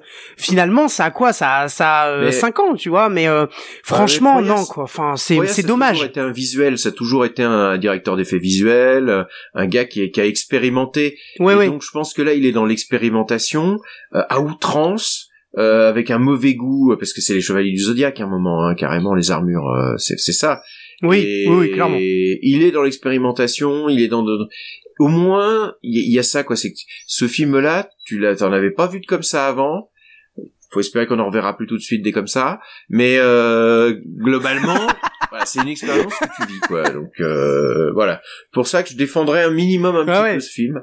Euh, où GG surnage euh, sans trop de problèmes. Ah mais moi je me réjouis d'avoir l'avis de Jason qui rigolait dès qu'on a dit le nom Gods of Egypt donc euh, vas-y là Jazz lâche-toi Ce film est une merde. non, euh, en fait, c'est c'est un film euh, non étonnant. tu peux le dire puisque- ça parce qu'il y a Non, Rico non, mais- que tu dois Non, euh, garder mais- ton avis il a le droit d'avoir le sien toi le tien Non, non, c'est c'est- ce qui est étonnant, c'est qu'en fait, euh, Steve Wonder a, a refusé de qu'on lui redonne euh, la, la vue après avoir vu le, le film en audio description. Euh, comment, Ah comment dire? Alors, je, je l'ai vu aujourd'hui puisque aujourd'hui, euh, voilà, je vais, je vais dire aux auditeurs, euh, c'était la spéciale Jared Butler. Euh, oui d'ailleurs ce sera la journée euh, Le- Gérard Butler on est le quoi Le 12 mai, hein, mai. tout à fait. Le donc 12 la mai. 12 mai sera officiellement par nous la journée Gérard Butler C'est ça. Absolument. Je me Tout suis maté euh, Geostorm et euh, God, of, God of Egypt et je me suis revu Dracula 2001. Ah Comme oui. ça, j'ai la patate. Dans la même Euh, journée. bon, j'ai la rétine qui, qui a baissé. Hein, C'est euh, aussi la c'est ça. ouais. J'ai pris rendez-vous Ouais. euh, sur Doctor Il a plus de rétine. C'est le 12 la journée Gérard Butler le 13 la journée des ophtalmos C'est. Paye ta rétine. Et du coup, euh, euh, moi, ce que j'ai adoré, c'est qu'en fait, on avait notre conversation WhatsApp et chacun disait ah ben j'ai vu God of Egypt et à chaque fois Chris qui disait gardez votre avis. Ouais, c'est vrai. Et- C'est vrai.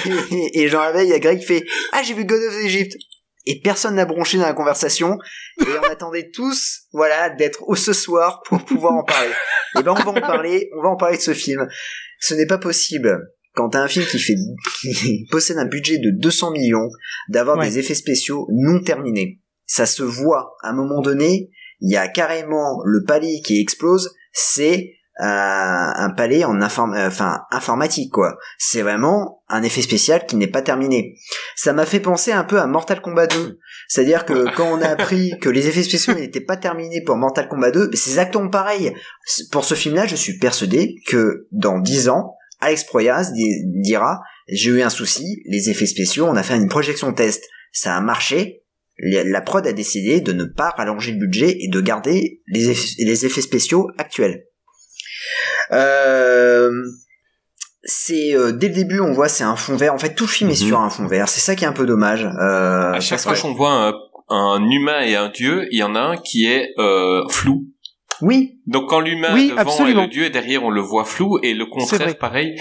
Et, et tu dis c'est pas c'est pas possible. Pourquoi? Alors je suis d'accord Enrico sur le fait que oui euh, au niveau mythologique euh, comment dire Exproya s'est éclaté et, euh, et franchement avec un meilleur budget enfin non pas avec un meilleur budget parce qu'il a quand même un gros budget pour un pour un film mythologique euh, faut pas déconner non plus mais euh, Bah, C'est le budget d'un Iron Man quoi. Voilà, mais pour, pour un budget, euh, je veux dire, s'il avait eu un meilleur directeur artistique et puis même des, des meilleurs techniciens au, ni- au niveau des effets spéciaux, je pense que le film aurait pu péter.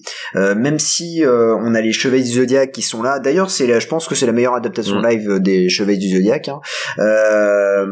Et, et, et je pense que oui, peut-être le, le, le film aurait eu une autre gueule. Euh, moi, il y a, y a plein de trucs dans, dans ce film-là qui, qui vont pas. Il y a, y, a, y a un gag qui, qui est quand même énorme. À un moment donné, quand l'architecte rentre dans son palais, tout est ouvert dans son palais. Hein, c'est l'entrée, il y a pas de porte, hein, donc il est directement dehors, le mec. Et là, il, il engueule l'esclave en disant Il faut apprendre à fermer la fenêtre.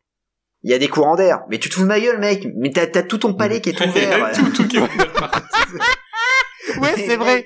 Mais qu'est-ce vrai. tu fous, quoi Et, euh, et puis bon, t'as, t'as quand même un acteur. Il y a un seul acteur charismatique dans le film, c'est Jared Butler. Hein.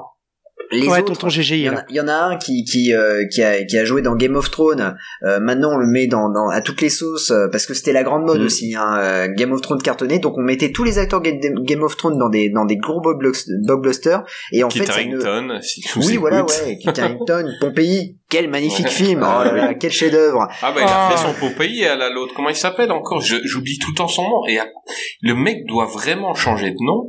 C'est euh, euh, Nikolai Koster. C'est Nikolai, hein, c'est pas. Nicolas. Nicolas, Nikolai ouais. Koster Cage. Waldo. quoi. On non mais Gilbert. Tu, tu peux pas. Tu, voilà, on va l'appeler Gilbert. Tu peux pas faire euh, carrière euh, en t'appelant comme ça. Euh, ouais, voilà. Vas-y, parle du charisme de Gilbert. Non mais, mais il a une un charisme d'une huître. Je suis désolé, c'est pas un dieu, c'est un dieu beau gosse en disant ouais, je peux faire une petite blague. euh, Non mais mec, t'es pas drôle, tu sais pas jouer. Voilà. Arrête de faire le, le comique de service, ça ne sert à rien. Puis il est pas du tout badass. Enfin, je suis désolé, euh, c'est c'est pas. En plus, tout le film, on le voit torse nu. Ok, le mec est baraque. Bon, ça devient. Enfin voilà, c'est c'est pas. Et enfin, le voilà. duo fonctionne pas. Et le duo ne fonctionne pas parce que l'acteur, et en plus ça m'a choqué quand je l'ai vu, je me suis dit putain, il me dit quelque chose le voleur. Je vais sur Wikipédia et qu'est-ce que et je tombe sur quoi? Titan, je fais putain, c'est Dick Grayson. Ouais, bah, elle est cool dans Titan. il est cool. Et là dans ce film là, je me suis dit c'est Aladdin quoi. Euh, au début, il vole. non, mais c'est vrai. euh, Au début, il vole une robe. Alors, on va remplacer la pomme par la robe parce que ça fait plus classe. Ok. Euh, et puis, euh, bon, bah, sa copine meurt. euh, je Mhm. spoil, hein, je m'en fous. C'est- Franchement, c'est un film. Enfin, regardez le, le film pour l'histoire si vous voulez, mais mais mais euh, mais mais honnêtement, comment dire, le le le film, sa copine meurt. Il, il va voir euh, Nicolas, je- enfin Gilbert, il va lui dire, écoute Gilbert, t'es aveugle. Moi, j'ai retrouvé ton œil. Alors, si je rends ton œil, est-ce que tu peux sauver ma ma femme? Bon voilà, donc du coup euh, ça va voilà, ça sera le running gag de, de- du film parce qu'ils vont essayer de trouver un moyen de de sauver ce- son épouse. Le seul moment qui est vraiment bien et je trouve qu'il est va- vraiment bien euh, euh, écrit, c'est quand au royaume des morts. Je trouve que c'est c'est plutôt bien et euh, même ça au cinéma ça aurait pu euh, ça aurait pu faire euh, comment dire un bon effet. Euh, bon, je l'ai vu sur la télé, c'était un effet potable, mais je trouve que c'est peut-être le meilleur moment du film. Euh, en revanche, euh, moi le moment qui m'a éclaté et je me suis dit mais putain mais on est dans un Elbrin, c'est avec Ra. Ouais. Mais putain Ra quand Ça- il est il est ouais. il est enflammé Ah, mais il est complètement. enflammé, on voit sa tête en gros plan, je me suis dit putain, c'est Nelbrin qui est derrière la caméra, c'est pas possible. Là franchement, ils ont mis ils ont mis mais le budget, mais putain le, le film il a coûté bonbon, mais même Pompéi n'est pas aussi dégueulasse que ça. Enfin, je, je je sais pas, ils ont entouré la tête de de de, de Geoffrey Rush, et ils ont dit bah tiens, on va le, on va le coller sur un corps. On dirait le bébé dans Teletubbies. Non mais c'est c'est c'est c'est quand même assez Le soleil, quoi. Et, et en plus, on voit juste, on a dû lui dire, Alex Proyas a dit bon alors fais euh, l'homme énervé. Et là, tu vois, euh, tu vois Geoffrey Rush en, en mode énervé avec cette tête toute jaune là, et tu dis bah ok, il va prévenir les Teletubbies là, c'est sûr et certain. Non mais ça devient, en fait, le, le- film est une parodie à un moment donné, et, et tu te dis purée, mais c'est pas possible, c'est Alex Proyas. Le mec est, est un spécialiste des effets visuels. Il a fait un pur truc pour The Crow quand Brandon Lee est mort. Ils ont rallongé le budget. On ouais, voit ouais, pas ouais, du tout à fait, ouais. je l'ai revu euh, dernièrement. On voit pas le fait parce que Brandon Lee n'a pas fait toute l'introduction du, du, du, du film parce qu'il était décédé euh, pendant 10 minutes. C'est pas lui dans, dans le film. Euh, on voit pas le, le trucage. Euh, Dark City, c'est magnifique. Euh, prédiction, ça a son euh, ça a son lot d'effets spéciaux plutôt euh, plutôt beau. Et là, God of Egypt, ah bon, il a voulu s'éclater avec un gros budget, il l'a fait. Mais euh, et puis bon, c'est les acteurs, ils ont aucun charisme. Enfin, Elodie Young, ok, elle est très bien dans dans dans, dans Daredevil euh, ou même dans G.I. Joe 2 à la limite, mais là, elle surjoue. En fait, même elle, elle sait pas parce que je pense qu'il y a pas de direct- directeur d'acteur. Euh, Il y a Chadwick Boseman, euh, bon, le regretté Chadwick Boseman qui qui joue dedans, mais qui est complètement mais tu te dis en fait à partir de ce film tu te dis mais comment il a pu avoir un rôle dans Black Mm. Panther carrément parce que Bah après, il a fait un film qui s'appelle The King ou autre, qui a, qui a, qui a vraiment bien marché, et, et vraiment, euh, il est devenu très charismatique. Mais, mais dans ce film-là, il- c'est, c'est pas possible. Et puis Ouais, on a ouais, Jared c'est Butler, Pas, pas terrible. Ouais. Jared Butler qui est en roue libre totale, Et c'est le méchant. qui est vraiment. euh, Mais c'est le meilleur Ouais. acteur. C'est Ouais. le meilleur Ton- acteur ton du film. Enfin, quoi. honnêtement, quand je l'ai vu, je me suis dit, mais moi, je veux beaucoup plus de Jared Butler. Si on pouvait faire un spin-off de ce film avec Jared Butler, moi, je, je signe. Et malheureusement, il est pas, et on le voit pas énormément dans le et on film. voit pas énormément dans le film. C'est ça. Qui est. Mais mais il cabotine à mort. euh, même le combat, euh, l'introduction euh, au début, le combat ou quand il offre la la la comment dire l'instrument Ouais. à, Oh à son à son à son neveu en disant bah vas-y allez il donne un petit coup sur l'épaule en disant eh c'est cadeau et vas-y euh, t'as qu'à appeler t'as qu'à jouer de cet instrument et euh, euh, devant ton peuple et lui il est tout content en disant c'est un cadeau de mon oncle. Euh, ouais, super. Bon bah ok. Et puis euh, non, et puis même le combat final, il, il est dégueulasse à Il souhait. est C'est- remonté, Jazz. Hein non, mais je suis pas remonté. Je suis pas remonté. Mais c'est vrai que quand on se tape des, des, des films de Jared Butler, en fait, j'ai pas pris les bons films, quoi. C'est, j'ai, j'ai j'ai choisi la journée du 12, mais j'ai pas pris les meilleurs films. Et à partir du moment où tu commences ta journée à 8 heures du matin, tu le commences avec God of Egypt, donc t'es pas trop réveillé, tu sais, Oh putain. tu, tu Ah non, déjà ouais, non, des ça yeux, c'est quoi. pas, c'est pas la bonne Eh, t'as mis tes Tu lunettes de soleil. les yeux. Ah bah t'es réveillé après. Hein. Franchement, t'es réveillé. Hein. Et Là, tu te dis, oh Ah mais là tu t'es réveillé pour une semaine, tu ne dormiras Et j'ai même, grâce à ce film, j'ai réglé les couleurs de ma télé. Et ça, c'est formidable.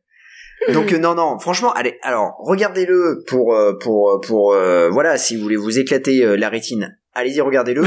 Même si euh, vous, vous aimez Alex Proyas, c'est une expérience assez impressionnante. Si vous voulez voir le bonhomme du Teletubbies, pas de souci, regardez-le aussi. Vous aimez les Teletubbies, vous allez voir Geoffrey Rush, c'est formidable. Et si vous aimez Gerard Butler, franchement, regardez-le parce que c'est peut-être le meilleur acteur du film. Il Ouais, est clairement. formidable. Il est, euh, c'est, c'est, voilà, il est en roue libre totale et euh, il est pas crédible pour un sou, mais c'est le meilleur acteur du film. Voilà. J'ai fini avec God of Egypt. Je, je vais me retirer. Je vous dis bonne soirée les gars. C'était un enterrement de première Non, mais c'est Bah, écoute, vraiment- bonne ça, c'était un plaisir. Hein. C'est un fourre-tout ce film, Ah ouais. c'est un fourre-tout entre Transformers, entre les Chevaliers du Zodiaque, entre en, en tous Iron les Man. peplums, euh, les, les derniers peplums qui sont sortis. Enfin, je veux dire, il y a un, un mélange de le, le gars s'est dit les gens ils veulent voir ça et puis bon on va mettre un mec de Game of Thrones Mhm. parce que ça marche et en fait mais tellement pas quoi. Euh, non moi ce film m'a fait rire. Euh, j'ai plus envie de m'attarder dessus. Déjà parce que parce qu'il est nul. Désolé Rico. Et de deux parce que il faut à qu'on avance dans l'émission parce qu'il se fait tard. Euh, il y a Geostorm euh, qui est arrivé après. Euh, bah Jazz l'a vu aujourd'hui Ouais, ça va- bon. voilà, vu sa tête, ça va encore. Euh, c'est Alors- Géotempête au Québec euh, par Dean Devlin en 2017 avec Jim Sturgess, Abby Cornish et euh, Alexandra Maria Lara. Euh, Geostorm, un film qu'il faut voir avec des Je produits. sais pas quoi penser Pour l'apprécier véritablement. euh, pour la, la voilà, euh, je sais pas quoi quoi dire parce que la première fois que je l'ai vu, j'avais Mhm. kiffé, mais euh, c'est quand le film s'est terminé et que Ah, tu réfléchis comme un au film, tu dis, hein. je viens quand même de voir une euh, une merde. Voilà, Ah, mais mais, complètement. mais, euh, Gérard Butler vend tellement bien le film. Rien que l'intro, euh, quand il est dans le tribunal, il te vend le film, il te vend un personnage qu'on trouve super cool. Donc tu t'attaches à lui et tout, donc tu regardes le film parce que lui il est cool. Mais euh, mais voilà, c'est très con, mais c'est assez fun. Barico, parle-nous un peu de Geostorm. Bah, c'est un film de Dim Devlin, le complice habituel de, euh, comment dire, de Emmerich, et c'est un peu un condensé de tous les films catastrophes avec un satellite capable de manipuler le temps, donc de provoquer plein de catastrophes. Et en gros, euh, bah, ce satellite semble déréglé, mais ce dérèglement est peut-être pas si accidentel que ça. Et le seul homme pour sauver la situation, bah, c'est notre GG national qui va aller. Euh... Ah bah oui, c'est notre GG qui va aller sauver tout ça. Alors c'est comme je disais, ouais, ouais, c'est c'est très très con. Euh, C'est un film C'est ça, c'est- avec c'est des à ce niveau d'accord. à ce niveau d'incompétence et d'incohérence, ben on pourrait le nommer au gouvernement pour gérer le Covid. Enfin, c'est on est vraiment sur quelque chose qui est non seulement mal branlé, mal pensé, mais en plus euh, qui qui part dans tous les sens, avec un pseudo complot gouvernemental, parce qu'on va spoiler aussi euh, euh, avec. euh, euh, Enfin, quand tu vois les quand tu vois les, les- on va dire les responsables du gouvernement qui arrivent ils se sont marqués méchants sur la tête c'est littéralement oui, c'est ça. et clair. euh, et donc en fait ils se font plaisir à faire plein de plein de catastrophes différentes. T'as une espèce de drama entre euh, donc euh, Gerard Butler et son fils, euh, euh, non son frère, oui, Son pardon, frère, son frère, Euh, son frère, pardon. Oui, son frère. ouais. Euh, Mm. Oui, je l'ai vu. J'ai pas revu spécifiquement depuis la dernière fois que quand, quand je l'avais vu au cinéma. Et euh, Non, mais t'as vu l'abominable vérité. oui, non, mais ça, j'ai vu qui- voir la vérité, et ça, c'était suffisamment abominable pour ça. Et donc, euh, on est dans une production qui, euh, en fait, est est une production Emmerich sans le talent d'Emmerich en fait. Et c'est ça un, un des un des principaux problèmes parce qu'on peut penser ce qu'on veut Roland mais- Emmerich, ça reste quand même un cinéaste qui sait ce qu'il fait. Là, Dean Devlin, il il copie Emmerich, mais euh, bah il se retrouve devant une machine qui est trop grosse pour lui et euh, il arrive à faire qu'un qu'un truc complètement complètement what the fuck avec quand même là encore il y a des scènes qui sont rigolotes. Il y a des scènes notamment toute la toute la scène de poursuite euh, avec les catastrophes qui leur tombent dessus voilà c'est- quand même Mhm. voilà le, le un film euh, bah, programmatique hein, c'est à dire que on, on va vous faire euh, le le film catastrophe des films catastrophes. Euh, on va pas s'emmerder à chercher un scénar on va pas vous embêter on va quand même pas vous déranger avec de la cohérence ou avec un, un, un semblant de, de logique interne. Vous êtes venu voir des catastrophes qui cassent des immeubles et, et Gérard Butler qui cabotine eh ben voilà ça c'est bon on vous offre le truc vous allez pas vous plaindre en plus. Donc Bah, tu trouves que Butler cabotine, mais euh, t'as pas l'impression, encore une fois, que le mec joue comme si c'était un Ah, mais super lui, il film? fait, son, il fait son taf. Il fait son taf, il est Je veux sincère. dire, Ah oui, quand, clairement. on prend, quand on prend euh, différents films catastrophes comme 2012, tu vas prendre un John Cusack, Mhm. il sait où il est. Ouais. Et il le joue, on, on- voilà, il le joue, euh, il sait dans quoi il est tombé, et il le joue avec une petite Mhm. nonchalance euh, rigolote. Dans, dans plusieurs films catastrophes, c'est comme ça. Là, Butler, il est à fond Mais, euh, dedans, quoi. Ouais, Comme s'il tournait un, un film pour un Oscar, presque. Enfin, le mec, il est à ouais, fond. mais c'est, il a toujours joué comme ça, c'est-à-dire qu'il est à fond dans tous ses personnages. euh, il, il ne sait pas jouer autrement. Enfin, il sait pas jouer autrement. C'est-à-dire qu'il est sincère dans ce qu'il fait. Lui, Euh, on lui demande de, de jouer dans des films. Ouais, c'est vrai, c'est ça, il est sincère. Tu le, tu l'engages, tu sais Voilà, qu'il va donner son il- max, quoi. T'as, pas de mauvaise surprise. connerie, il en fait des caisses. C'est c'est c'est comme l'Égypte quand il est là, il est content d'être là. Il, là, il... En plus, il- le film Il est content. Il est dans le, le film il est content. bâti sur lui, il a pas trop intérêt quand même. Ça, ça reste quand même un film qui est euh, c'est Gérard Butler et des catastrophes. Donc il sait quand même que ça repose sur lui et que sa carrière, il est pas à un stade de sa carrière où il peut se permettre de s'aborder un film. Euh, parce que euh, ça reste quand même du petit film catastrophe, ça reste là aussi la, la série B, euh, B+, mais euh, c'est, euh, bah voilà, c'est quand même, c'est quand même pas un, un blockbuster série A. Et il y, a, y a aussi ce côté, bon bah il fait bien son travail parce que il sait que sa carrière dépend, il peut pas se permettre d'avoir vraiment un gros plantage. Et, euh, et surtout un film qui, donnerait l'impression de s'aborder. Et je pense que c'est pas non plus son caractère. C'est-à-dire qu'il est, il est content de faire. C'est un mec qui est Non, content de faire l'acteur. Hein. Euh, c'est un choix parce que Exactement. dans son début de Ça carrière, le mec il faisait de la musique, je crois qu'il a fait des études de droit, des trucs comme ça. Et il a tout plaqué en fait pour devenir acteur. Et je crois qu'il a eu du genre, euh, avant de vraiment commencer à percer, il a fait un peu de, de théâtre euh, en Écosse, il a, il a bouffé de la, de la vache enragée au début. Et après, euh, il, a mont- il est monté très vite dès qu'il a commencé le cinéma.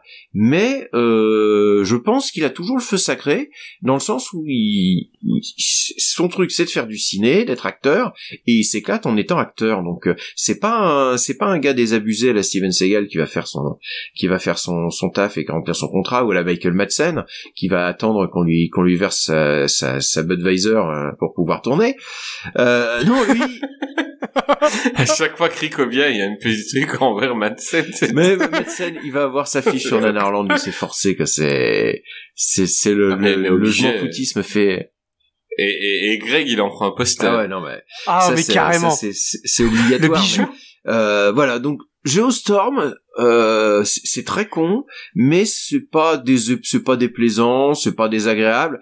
On Alors, passe enfin, un bon euh, moment. Voilà, c'est. Oui, tout à fait. Bon, vous avez peut-être Ouais. particulièrement indulgent cette fois-ci, mais voilà. c'est- Ouais, c'est c'est vrai, aujourd'hui. suis en aujourd'hui. phase. Si on a un mec de Nanarland pour parler de Butler, et en fait, euh, à part l'abominable vérité, pour le moment, Mais quasi c'est- tout aimé, quoi. C'est Même des mauvais sympathiques. Et euh, quoi qu'on en dise, ben moi j'ai un capital sympathie. Je suis un mec simple avec des goûts simples. mais j'ai un cœur. t'as un cœur. J'aime les trucs sincères mais mal branlés, sinon je serais pas dans ce podcast. Euh, Et voilà, détruit, les gars. Là, là, là, on a sniper, des mais euh...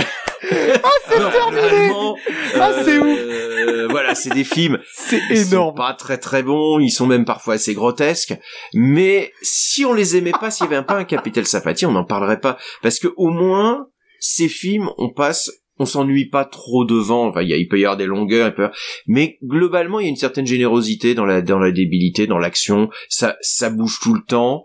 Euh, et c'est pas des films qu'on a envie de détester. C'est des films qu'on voit parce qu'on sait qu'on va placer un, on va aller faire avoir un plaisir coupable devant, qu'on va passer un, certes pas un moment euh, exaltant et puis le cerveau il va fonctionner à un quart de ses capacités, mais voilà, on est quand même dans du film plaisir avec un acteur qui se donne et euh, bah, euh, je, pense que euh, c'est aussi pour ça que un peu comme Nicolas Cage, c'est quelqu'un qu'on apprécie parce qu'on sait de toute façon que même si c'est pas très bon, on va quand même apprécier euh, de voir euh, Gérard euh, faire l'andouille et puis euh, que il, va nous faire un film où il va se passer quelque chose où il va y avoir plein de ça va bouger devant l'écran on va nous agiter les clés devant les de- devant les yeux et puis voilà c'est c'est pas déplaisant quand même.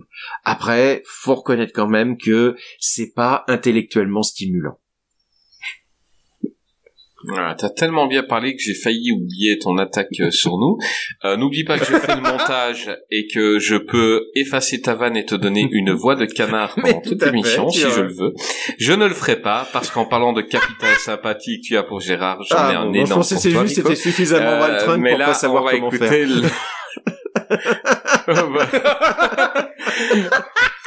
On va écouter l'avis de Jason sur Geostorm, qu'il a vu aussi aujourd'hui pendant euh, le 12 mai, donc la journée de Et les anxiolytiques.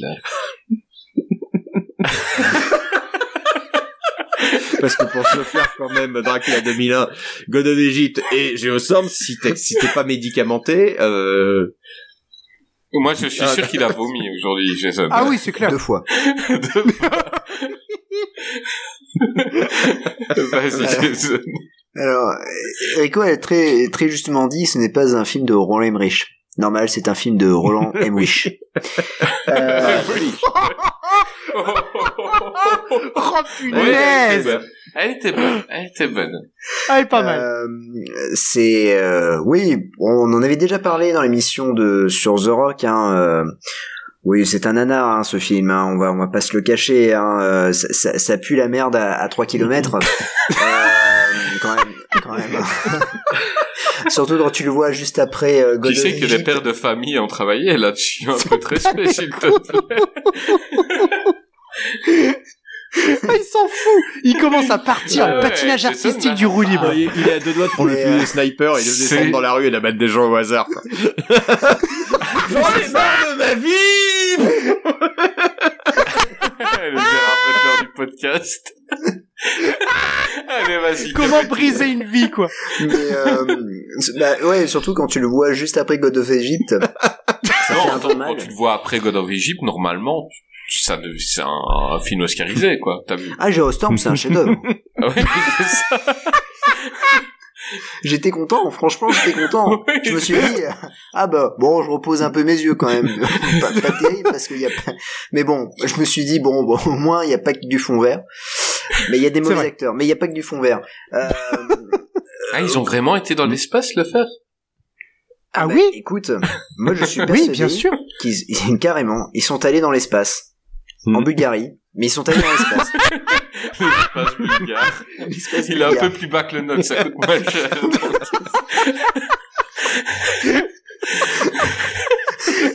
D'ailleurs, à un moment donné, on voit le satellite qui est juste au-dessus de la Bulgarie, d'ailleurs. Il me semble. non mais ce film. Alors bon, euh, la situation dramatique entre le, les, les deux frangins. D'ailleurs, il y en a un qui a Mm. aucun charisme. Euh, je sais plus, il s'appelle Strougis, euh, je crois que c'est le lecteur. Euh, euh, j'ai cru que c'était le gamin de Gods of Egypt. J'ai cru que c'est le même, quoi. tu sais que moi aussi, je me suis, je me suis bourré de films. Ils prennent tout le temps le même. Tiens, vas-y, va faire le, le truc avec Gérard Butler. Non mais c'est- fou hein, parce que quand tu regardes plusieurs Gerard Butler euh, d'affilée, tu crois que c'est le même film. Et je me suis putain, je me suis bourré de film. Non non, c'est c'est bien Geostorm. Et euh, bon après, euh, que qu'est-ce que je peux dire de plus? Euh, Il y a Andy Garcia qui joue le président et euh, Andy Garcia euh, quand il fait un discours euh, à la Bill Pullman, et ben il est sur un fond vert. Oui, Bill Pullman, il est devant Dee Redneck. Ah et, ouais, là, ouais, ils se sont ouais. sentis obligés de mettre un, un fond vert, quoi. Ah non, mais c'est carrément en fait le le le, le problème, c'est que euh, pareil encore une fois, le meilleur acteur reste Jared Butler. Il se donne à fond dans dans le film. Euh, D'ailleurs, à un moment donné, euh, j'ai cru qu'il était qu'on faisait une suite de de de euh, Fallen euh, parce que euh, dans l'espace quand quand Satellite is fallen. euh, il déboîte, il déboîte un de, de, de, de ses coéquipiers là de, de, de la de la navette spatiale. Il le défonce, il lui défonce sa tronche. euh, et là, tu te dis, ok, d'accord, c'est Mike Banning dans l'espace, c'est sûr et certain. C'est ça. Je suis persuadé que. Millennium Film va le faire ça. Ils vont l'envoyer Ah dans oui. l'espace. Ah, C'est oui, sûr et certain. sûr. La chute Ouais. de l'espace. À la chute de l'espace, hein. La, la chute de Mars. Et euh, Non, il y aura Après le les chroniques de Mars, qui va la être chute de envoyé Mars, euh, dans l'espace et il y aura un complot contre lui dans le satellite, j'en suis Mm. sûr. ou alors, ça Ah sera oui. la chute de Mir et ça sera en hommage à Paco Mm. Rabanne. On sait pas. En tout cas, À la Une chose- fin du film, thank you to Paco Rabanne. Paco Rabanne. en tout cas, voilà, Geostorm, c'est pas, c'est, c'est pas fou, quoi. C'est vraiment un nanar. Euh, on se marre bien. On va pas se le cacher. On va, on va, on, va bien se marrer sur certaines scènes. Euh, on a un peu pitié pour les acteurs hein, qui, qui, essayent de, de, se donner. D'ailleurs, Abby Cornish, hein, euh, qui, euh, qui joue un peu la, bodyguard du, président, qui qui à la fin a une scène pour elle toute seule en disant bah allez je pousse les potards à donf et je vais être hyper badass malheureusement la scène est dégueulasse à souhait parce que on sait très bien que c'est un fond vert dans la, la voiture et que euh, genre elle fait une marche arrière elle tire sur tout le monde dans la vraie vie, c'est pas possible. Surtout quand t'as des pierres qui tombent Ah sur bon la gueule. À part euh, si euh, tu t'appelles Jason Statham dans le transporteur, c'est compliqué. Mm. Euh, et encore, je pense que quand t'as des, euh, des pierres qui tombent dessus, même Jason Statham, il meurt. Pardon, pardon, mais euh, Steven Seagal l'a fait dans True Justice, hein, donc. Oui, euh, non, mais Steven Seagal survit à tout en même temps. Enfin, Ouais, c'est dire, vrai. tu l'aurais mis dans ici. of Egypt, euh, euh, ni- dès le début du Mm. film, il n'y a plus de film, quoi. Bah, Paul Walker a essayé de le faire, ça a raté. hein. Oh, non, mais non, Non, ça non, va non, revenir souvent, Paul Walker, maintenant. Le petit polo. Petit polo. Oh. Non, non, mais ce que je veux dire, voilà, le, le film est pas, est pas terrible. Euh, c'est un nanar, voilà, qui se regarde. Alors, l'avantage, c'est qu'il est pas trop long. Euh, je croyais qu'il durait deux heures et demie, et en fait, il Ouais, il est 1h40. super court, quoi. C'est- Ouais, Ouais, il dure cool. 1h40, ça passe. Euh, c'est euh, mais encore une fois voilà c'est un gros budget et tu te dis mais qu'est-ce qu'est allé foutre Jared Butler là-dedans quoi? C'est-à-dire qu'en fait il a signé mais je pense qu'il recherche son Ouais, ouais, blockbuster là, je pense honnêtement que je, je c'est le suis niveau certain au-dessus par rapport. qu'il C'est recherche son clairement c'est film le niveau au-dessus Ouais, par tout à rapport fait. à par rapport à As Fallen.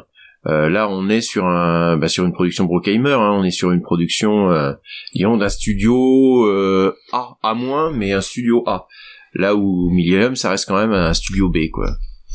Mais, mais ça reste un film qui, est- qui avait deux ans hein, quand il est sorti. C'est-à-dire que c'est un film, à chaque fois qu'il voulait sortir, euh, le même studio euh, sortait un gros film Mhm. et il le reportait.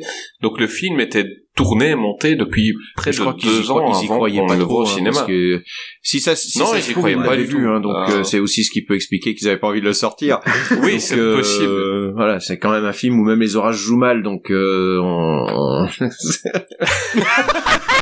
mais on- non, mais comme Jess disait, je pense qu'effectivement, c'est un film qui était prévu au départ pour être une un, un blockbuster euh, euh, et qui, qui fait partie de tous ces films. Il y a eu une, toute une petite vague de films catastrophes qui sont sortis en même temps. Je me souviens d'Hurricane Heist, je sais pas si vous avez vu ça, avec un, Absolument euh, pas. qui, était, qui était absolument dingue avec euh, donc un, un braquage en plein milieu d'un orage enfin de de- d'ouragan avec des camions qui s'envolent enfin Absolument. complètement complètement dingue. donc c'est par vague en fait je pense que euh, il y a eu euh, le retour des, des films catastrophes là au milieu des années 2000 il y a eu il y a dû y avoir quatre cinq projets qui ont, qui ont tourné quelques-uns qui ont été qui ont été faits et Dean Devlin euh, il voulait faire son film il voulait faire son gros blockbuster et puis euh, bon bah on l'a- laissé faire mais bon il a pas vraiment le talent pour ça c'est d'abord un producteur et c'est pas c'est pas un cinéaste contrairement à Emmerich quoi qu'on puisse penser du, du cinéma d'Emmerich quoi Mais tout à l'heure, j'ai parlé du d'un asylum avec plusieurs millions. Euh, donc le film avait deux ans de retard par rapport à sa sortie, mais par contre, euh, on savait qu'il allait sortir. Donc Asylum a sorti au moins trois ou quatre Ah bah oui. films comme ça. Donc où c'est le le gouvernement qui gère le, le climat. Et euh, et le film est arrivé euh, peut-être trop tard. C'est que le film est arrivé comme une blague. Parce que bon euh, sci-fi ça reste sci-fi. Tout le monde regarde de temps en temps. Donc euh, on, on, on s'est retrouvé euh, les gens ont cru euh, moi moi moi le premier ça je me dis qu'encore un film voilà le gouvernement gère le climat et euh, et ça va partir en couille. Et ce film là je l'avais déjà vu avec des des moindres moyens mais je l'avais déjà Mais vu comme plusieurs fois. C'est euh, comme The en fait. Euh, on assiste depuis euh, là de, de- depuis quelques années à une vampirisation du catalogue The Asylum, comme dans les années 70, euh, enfin fin des années 60, des années 70, les studios euh, hollywoodiens se sont refait la cerise en copiant les, les films pour drive-in de Roger Corman. C'est-à-dire qu'ils ont pillé la série B Mhm. pour fabriquer le bleu blockbuster. Mais quand tu, on- c'est- c'est c'est parfaitement visible dans les films de The Rock par exemple, qui sont quand même des The Asylum. Quand tu prends Rampage ou quand tu prends Skyscraper, Skyscraper, c'est des The Asylum à 200 patates, euh, comme The Meg. C'est-à-dire qu'ils prennent des concepts qui seraient des concepts de pure série B et de pure mockbuster. Alors euh, c'est les, les films originaux de The Asylum, c'est-à-dire tous leurs films de requins, tous leurs films de euh, les, les légions de films catastrophes à la con, etc. Et mais sauf qu'ils foutent 200 millions de, 200 millions de patates, des scénars qui sont rigoureusement les mêmes que sur des DTV, avec un ou deux acteurs plus plus bankable et euh, bah, des gros des grosses équipes de- d'effets spéciaux. Mais quand on prend The Meg, c'est un The Asylum à 200 patates. Quand on prend Geostorm, mais c'est un Tornade Apocalypse euh, tourné par la New Image en 2010 euh, avec euh, il était tourné pour 500 000 dollars, là il est tourné pour 50 ou pour 100 millions de dollars. Mais globalement, c'est la même c'est Ouais. la même tambouille. Et c'est ça qui est hallucinant, c'est qu'ils Ouais. sont en train de piller le business model de The Asylum, de euh, de New Image, de tous les petits faiseurs de, de série B pour Vidéo Club. Euh, Et pour nous sortir, mais à la chaîne, ce genre de de, de blockbusters qui en plus se plantent la plupart du temps. C'est un truc, euh, la plupart de ces films, euh, alors peut-être sur le marché asiatique, peut-être sur le marché chinois, mais euh, la plupart de ces films, ils sont sortis en catimini chez nous et euh, ils rapportent pas tant que ça, quoi. J'ai j'ai un peu du mal, hein. Alors moi, c'est pas un film que j'aurais Ouais, été voir au cinéma. Ça fait Personnellement, j'aurais été au ciné, j'aurais vu la bande-annonce. Mhm. Non. Euh, j'ai j'ai trop vu ce film-là. Euh, donc même si ça devient beau, tout ça, euh, même s'il y a des meilleurs effets spéciaux, parce qu'on peut pas mentir, le film, il donne bien la- à la première, euh, au premier visionnage, il y a des effets spéciaux très très bons. On, on passe un bon moment la première fois, donc euh, mais euh, pff, voilà, ça me tente pas plus que ça. Greg, euh, t'as vu Geostorm? Oui, bien sûr, et je suis, je suis assez d'accord, et c'est là où je suis un petit peu en colère parce que euh, moi je trouve, je suis complètement d'accord avec le, le professeur Rico. Hein, j'ai j'ai l'impression, on a l'impression qu'en Ouais, fait, mais en il- même temps, t'es un peu amoureux du professeur Rico. c'est vrai aussi, ça me- ça m'influence lui. beaucoup, bien sûr, mais euh, il est déjà pris. Et euh, mais ça, ça, ça m'influence, voilà. Mais c'est vrai, c'est vrai que c'est un, c'est un peu dommage. il- on a l'impression que il pille. En fait, il, il, il, se, il marche sur euh, le territoire de, de des Asylum, etc. Où euh, eux, on sait qu'ils vont faire des films Mhm. qui sont pas terribles, mais c'est leur, c'est leur fond de commerce, c'est leur marque de fabrique. Et là, en fait, on te prend un scénario, on te prend des personnages qui sont pas vraiment exploités. Je suis désolé, mais dans ce dans ce film-là, ils ont réussi à rendre mauvais par un personnage qui sert quasiment à rien. Puis alors le, le retournement de situation dégueulasse à la fin, ils ont réussi à rendre mauvais Ed Harris dans ce film. Je suis désolé, mais euh, je suis désolé, mais c'est c'est comme c'est comme Steven Seagal qui te rend mauvais Michael Caine euh, et à la limite c'est le seul qui se, qui s'en sort Mm. dans Terrain miné. Enfin, je veux dire, c'est c'est dommage. Et, et mais en fait, c'est parce que on on on, on prend en fait une idée des des films. Euh, Asylum, mais il y a pas que Asylum, mais Asylum c'est les c'est les plus euh, les plus connus. T'as aussi une petite branche qui édite aussi certains DVD, Mm. qui s'appelle Condor aussi, euh, qui est qui qui est euh, qui euh, comment qui euh, qui distribue des des petits ah comment en deux mots. euh, en deux mots, Condor. Qu'est-ce que tu dis pas compris. Non, j'ai pas compris. bah déjà c'est con et quand tu regardes ça tu dors. Enfin vas-y Oh, continue. oui, bah voilà, c'est ça. C'est un peu, c'est un peu ça surtout les films, les films historiques de Condor, mais c'est, c'est clairement ça, hein, clairement. Mais bon, bref. Mais, euh, mais voilà, mais, euh, mais euh, en deux mots, absolument. Mais, mais je trouve que c'est dommage. Et en fait, ils pillent un peu cette industrie. Moi, je passe un très bon moment devant un, un film Asylum édité et distribué en France chez Zillow, absolument horrible. Je me marre et je passe un super bon moment. Et là, en fait, on me fournit ça, mais avec 100 fois plus de budget euh, euh, avec euh, et, et je trouve ça limite dommage parce que j'ai pas vraiment envie de voir ça. Quand je mets Geostorm j'ai pas envie de voir un, un Asylum avec des bons effets spéciaux et avec euh, des acteurs connus à la euh, Andy Garcia et euh, Ed Harris qui va finalement être très mauvais dans le film. Et j'ai tonton GG qui nous fait clairement une bonne prestation et c'est le seul dans le dans le film. Et moi ça me saoule. Ça me saoule parce que j'ai j'ai pas envie qu'on pille euh, euh, cette industrie euh, de, de, de, de Asylum de, et de, de tout cela. Et moi et de New Image et tout moi ça me saoule un peu. Et après par contre au niveau du film mais qu'est-ce que c'est con à la fin? Le retournement de situation en fait il fait tout ça euh, pour le entre guillemets on va pas spoiler mais il y a, il y a un lien avec le président. Et je trouve ça mais vraiment con quoi. Autant Et tout le film arrive- on en revient à la chute de la Maison Blanche quoi.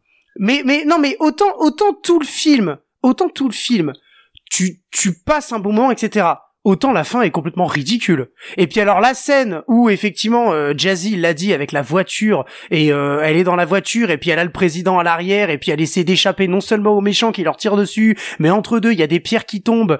Euh, puis elle a le président qui dit allez vous abriter Mm. sous le sous le pont. Mais en fait le pont est en train de se détruire. Enfin je veux dire non mais les gars sérieux quoi. Enfin mais non j'attends ça d'un asylum parce que je me marre pas d'un film avec euh, qui est complètement pété avec 100 millions. Et je suis assez déçu. Je, suis vraiment c'est déçu. pas une vengeance en franchement. fait, euh, parce que les, les Asylum, ils, Probablement. Ont, ils, ont, ils ont fait du Probablement. mockbuster, ils faisaient des Atlantic Rim, euh, ils faisaient des Transmorphers et tout.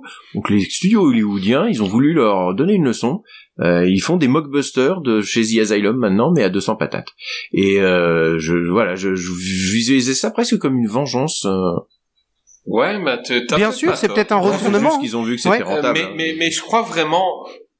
Non, Bien je sûr. crois vraiment que euh, quand euh, Asylum ils ont vu que le, ce film-là allait sortir, ils ont Mhm. sorti les leurs et que le film est sorti deux ans après. Euh, je crois vraiment que c'était ça en fait. Et nous, on s'est tapé les grosses merdes Mhm. avant celui-là. Tout à et donc, fait. Il est, il est directement arrivé comme une blague, tellement une blague que moi j'avais envie de l'appeler Gérard Butters. Euh, Mhm. mais c'était avant Greenland. Euh, le dernier refuge au Québec euh, par Rick Roman en 2020, euh, euh, Rick Roman Vogue, pardon, avec euh, la, elle est, elle est magnifique, euh, Morena Baccarin, elle est superbe en film, Scott Glenn et Andrew euh, Bachelor. Euh, moi, j'ai aimé ce film. Euh, sincèrement, je sais qu'il y en a un dans la bande, les autres, je ne sais pas, mais il y en a un qui n'a pas beaucoup aimé. Euh, j'ai aimé qu'un film catastrophe, pour une fois, s'attarde à ce que vivraient les humains et ne pas les mettre comme de la chair à pâté qui se ramasse des, des, des météores sur la gueule. Euh, voilà, montrer ce qui se passerait sincèrement si un jour un météore arriverait Mhm. sur la Terre et qu'on était tous condamnés dans, dans les jours qui viennent. Euh, J'ai demandé à Greg son avis sur euh, Greenland. Bah, je suis euh... autant Geostorm, je me suis quand même bien amusé, même si j'étais extrêmement voilà assez fâché. Autant Greenland, en fait, c'est un film qui est selon moi bien réalisé. C'est pas trop mal réalisé. Le gros problème, c'est que en fait la catastrophe, elle est vraiment en fond. Ah, Et là, pour le coup- mais, mais c'est fait exprès, je pense. Hein. Ouais, mais là pour pour le coup, pour le coup, j'ai pas accroché parce qu'en fait la catastrophe n'a absolument, à part le début, mais elle a absolument aucun impact dans l'histoire et la survie des personnes, des personnages. En fait, ce film-là, c'est pas, ils, ils- font pas, ça s'enchaîne pas catastrophe sur catastrophe. en fait, c'est pour les personnages, c'est une suite de mauvais choix, une suite de de de, de mauvais coups de chance. Par exemple, la mère avec le l'enfant qui est euh, malheureusement diabétique, euh, elle finalement elle réussit à, à prendre en stop. Euh, enfin de, comment euh, une, une voiture qui, qui la prend en stop. Et en fait à l'intérieur c'est deux gens qui finalement vont être méchants avec elle. Enfin ou alors la scène la scène dans le magasin. parce que le film est trop récent. Euh, vite pour expliquer aux gens donc c'est un météore va s'écraser sur la Terre. Enfin, au départ, on nous dit qu'il va frôler la Terre, donc les gens n'ont pas peur. Euh, Gérard Butler, lui, en tant que, je sais plus que c'est son métier, enfin, soit, euh, il est architecte, architecte de building, euh, il reçoit un code pour se rendre dans un abri parce que ben, en fait l'État a dit aux gens que euh, ça passera à côté de la Terre, mais l'État sait que le, le météore va détruire la Terre euh, donc on a construit des bunkers et lui est appelé avec sa famille à rejoindre un bunker. Et, euh, et c'est leur chemin à travers les, les États-Unis pour rejoindre un bunker parce que quand ils ont voulu rentrer dans le tout premier, on leur avait dit, eh ben ils n'ont pas pu rentrer parce que leur fils est diabétique et qu'on ne veut pas de personnes malades, les places sont chères. Et donc euh, ils doivent rejoindre un autre abri euh, plus loin et ils doivent travailler. Voilà, et c'est euh, en gros, c'est leur chemin à travers euh, une Amérique qui se sait condamnée, euh, avec, on voit la peur primale des gens, et ceux qui deviennent dans ces cas-là. Et donc, non, c'est pas un film où on va rigoler, ce sera drôle. Et oui, la catastrophe, c'est, c'est pas un film catastrophe. La catastrophe, c'est une excuse pour montrer ça. comment montrer que toutes les personnes sur Terre deviennent, donc peut-être que les gens trop gentils deviendront trop bons, euh, mais les gens qui ont une part d'ombre, celle-là, quand tu sais qu'il te reste qu'une semaine à vivre, ben, mhm. la part d'ombre, elle se révèle. Rico, t'as pensé quoi de ben, Peut-être aussi parce qu'on était, euh, on était avec très peu de, de blockbusters l'année dernière. Celui-là euh, était plutôt une bonne surprise et euh, on était clairement en, attente de gros films hein, parce que donc ce qui fait qu'on a peut-être eu plus d'indulgence pour ce film qui est pas c'est vrai qu'il est arrivé euh, comme un messie. Hein. Euh, pendant le Covid, il y avait rien du tout, et ce film-là est arrivé euh, pour on n'attendait pas quoi. Paf. Voilà. et euh, c'est plutôt effectivement une bonne surprise. Euh, Gérard Butler joue, on va dire, sobrement et laisse. On, on, aurait pu craindre aussi que ce soit encore que le film soit concentré autour de, de, Gérard Butler uniquement, mais il y a toute une partie aussi où Monica Baccarin peut peut aussi, on va dire, développer son personnage et euh, c'est beaucoup plus équilibré euh, que dans ce genre de film habituel. Et euh, même si il joue le père de famille qui va un peu se bagarrer pour sa famille, on sent quand même que c'est le mec lambda.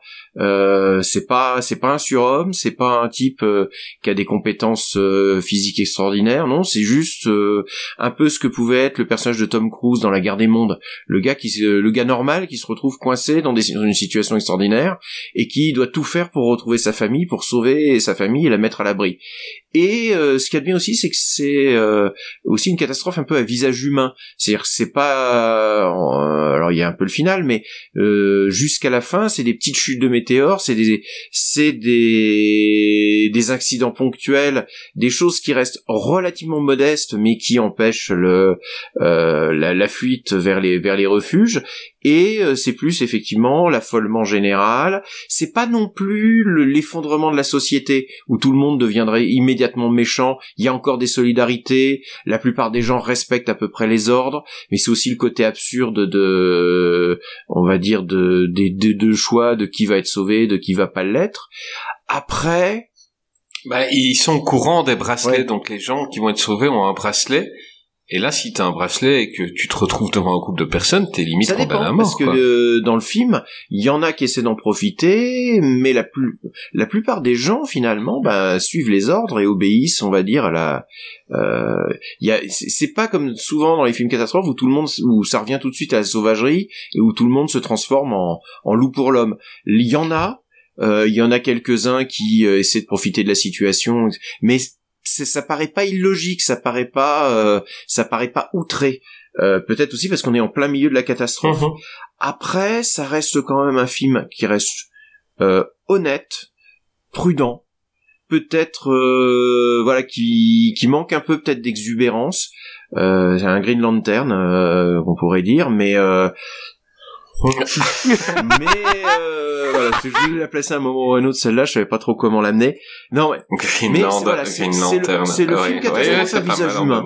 Et euh, bah, dans l'atmosphère de 2020, où on avait besoin d'un truc hein, qui nous sorte un peu de la torpeur, et euh, on était euh, voilà en, en attente de films un peu un peu blockbuster, et ben c'est pas mal. Et euh, Gérard Butler, il semble entamer un virage plus intimiste, plus acteur euh, classique. Et euh, est-ce que ça présage de ce qu'il va faire en sortant du rôle de, de super gros bras pour devenir euh, le Monsieur Tout le Monde euh, qui peut être un héros de proximité? Bah, on verra. On verra, on verra. On va Moi, moi, c'est quand même ce qui vas-y. Moi, moi, ce qui m'a, ce qui m'a juste dérangé, c'était l'histoire en elle-même. On te, on te fournit à la base, dans les 30 premières minutes, Mhm. on te vend le film. Parce que, en fait, dans les 30 premières minutes, on te dit direct qu'il y a Mhm. une solution pour les personnages principaux. Et ça, c'est un truc qu'on te faisait pas forcément avant dans les, dans les, les, les films catastrophes. Direct, Mhm. on, t'a- on a la solution, le bunker, il faut aller prendre un Ouais, avion, etc. aller. C'est comme On se dit, 2012, bon, faut, y a- faut y aller, quoi. Ouais, et Oui. finalement ils y arrivent. Finalement ils arrivent à l'aéroport. À l'aéroport, j'entends. Donc si tu veux, si tu veux, en une demi-heure ils y arrivent. Et après on te dit bon, finalement ils sont refusés. Ah, là ça commence à intér- intéressant. On va peut-être avoir un truc. Et en fait, pendant les une heure restant du film, je trouve que c'est hyper hyper plat en termes de de de- d'histoire. Parce que ok on t'a appâté le truc on arrive au bout d'une demi-heure on a tout voilà et hop hop hop hop hop ils se font ils se font refuser. Recaler cause diabète. Ok d'accord. Donc ils vont quand même trouver un c'est un système. Finalement ils vont être séparés et là on te dit bon on se retrouve chez papa? Voilà en gros c'est ça le c'est ça le film. Et après une fois qu'il se dit on s'est retrouvé chez papa c'est trop cool yes on se fait des pancakes après, ils disent, euh, chérie, il va falloir quand même qu'on trouve un moment pour, un moyen pour aller au Groenland.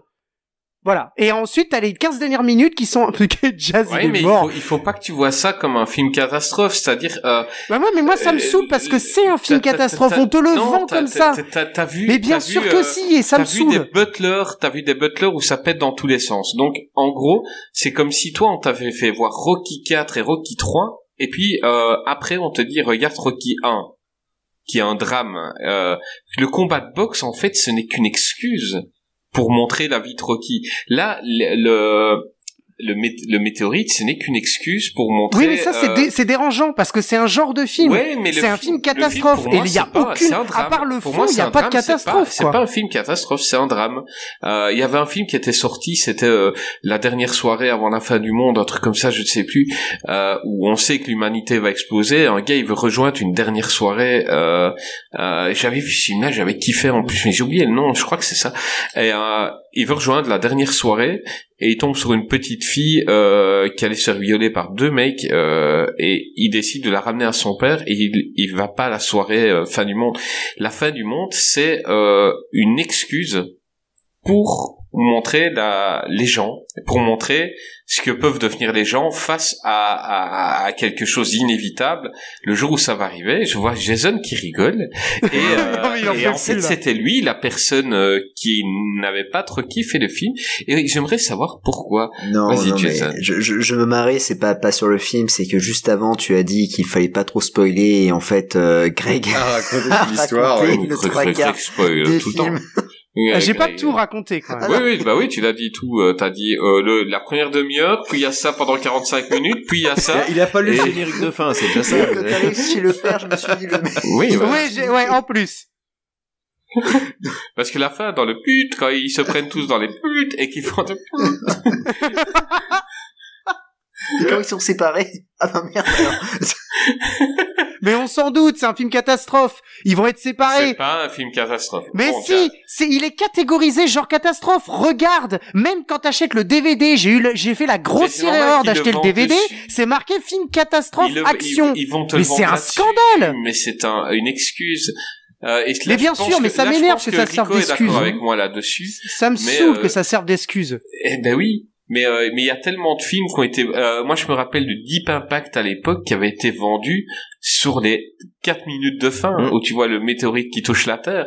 Et en fait, quand tu regardes le film, ben en fait, il se passe pas grand chose. Et, et tout à la fin, on voit l'image qu'on a tous vue dans la bande-annonce, Mm. et tu n'as que ça. Ça t'avait vendu le film, mais euh, c'était pas. euh, voilà, c'est c'est c'est mais euh, C'est c'est pas fair- play, mais ça catastrophe. C'est-à-dire que maintenant, avec les effets spéciaux, le film catastrophe, faut que t'aies une catastrophe toutes les 10 minutes. Mais euh, faut se souvenir que la plupart des, films catastrophes, notamment ceux des années 70 ou les films catastrophes à petit budget, t'avais 1h, 1h10, 1h15 de, de parlotte, et pour dire, ah là là, attention, la catastrophe arrive, qu'est-ce qu'on va faire, qu'est-ce qu'on va faire, et t'avais enfin la catastrophe, le film Le Tremblement de Terre dans les années 70, t'avais 10 minutes maxi de catastrophe, et encore, quand c'était bien luné, quand c'était pas réduit à juste 3 minutes, euh, où t'avais réellement la catastrophe et ses conséquences.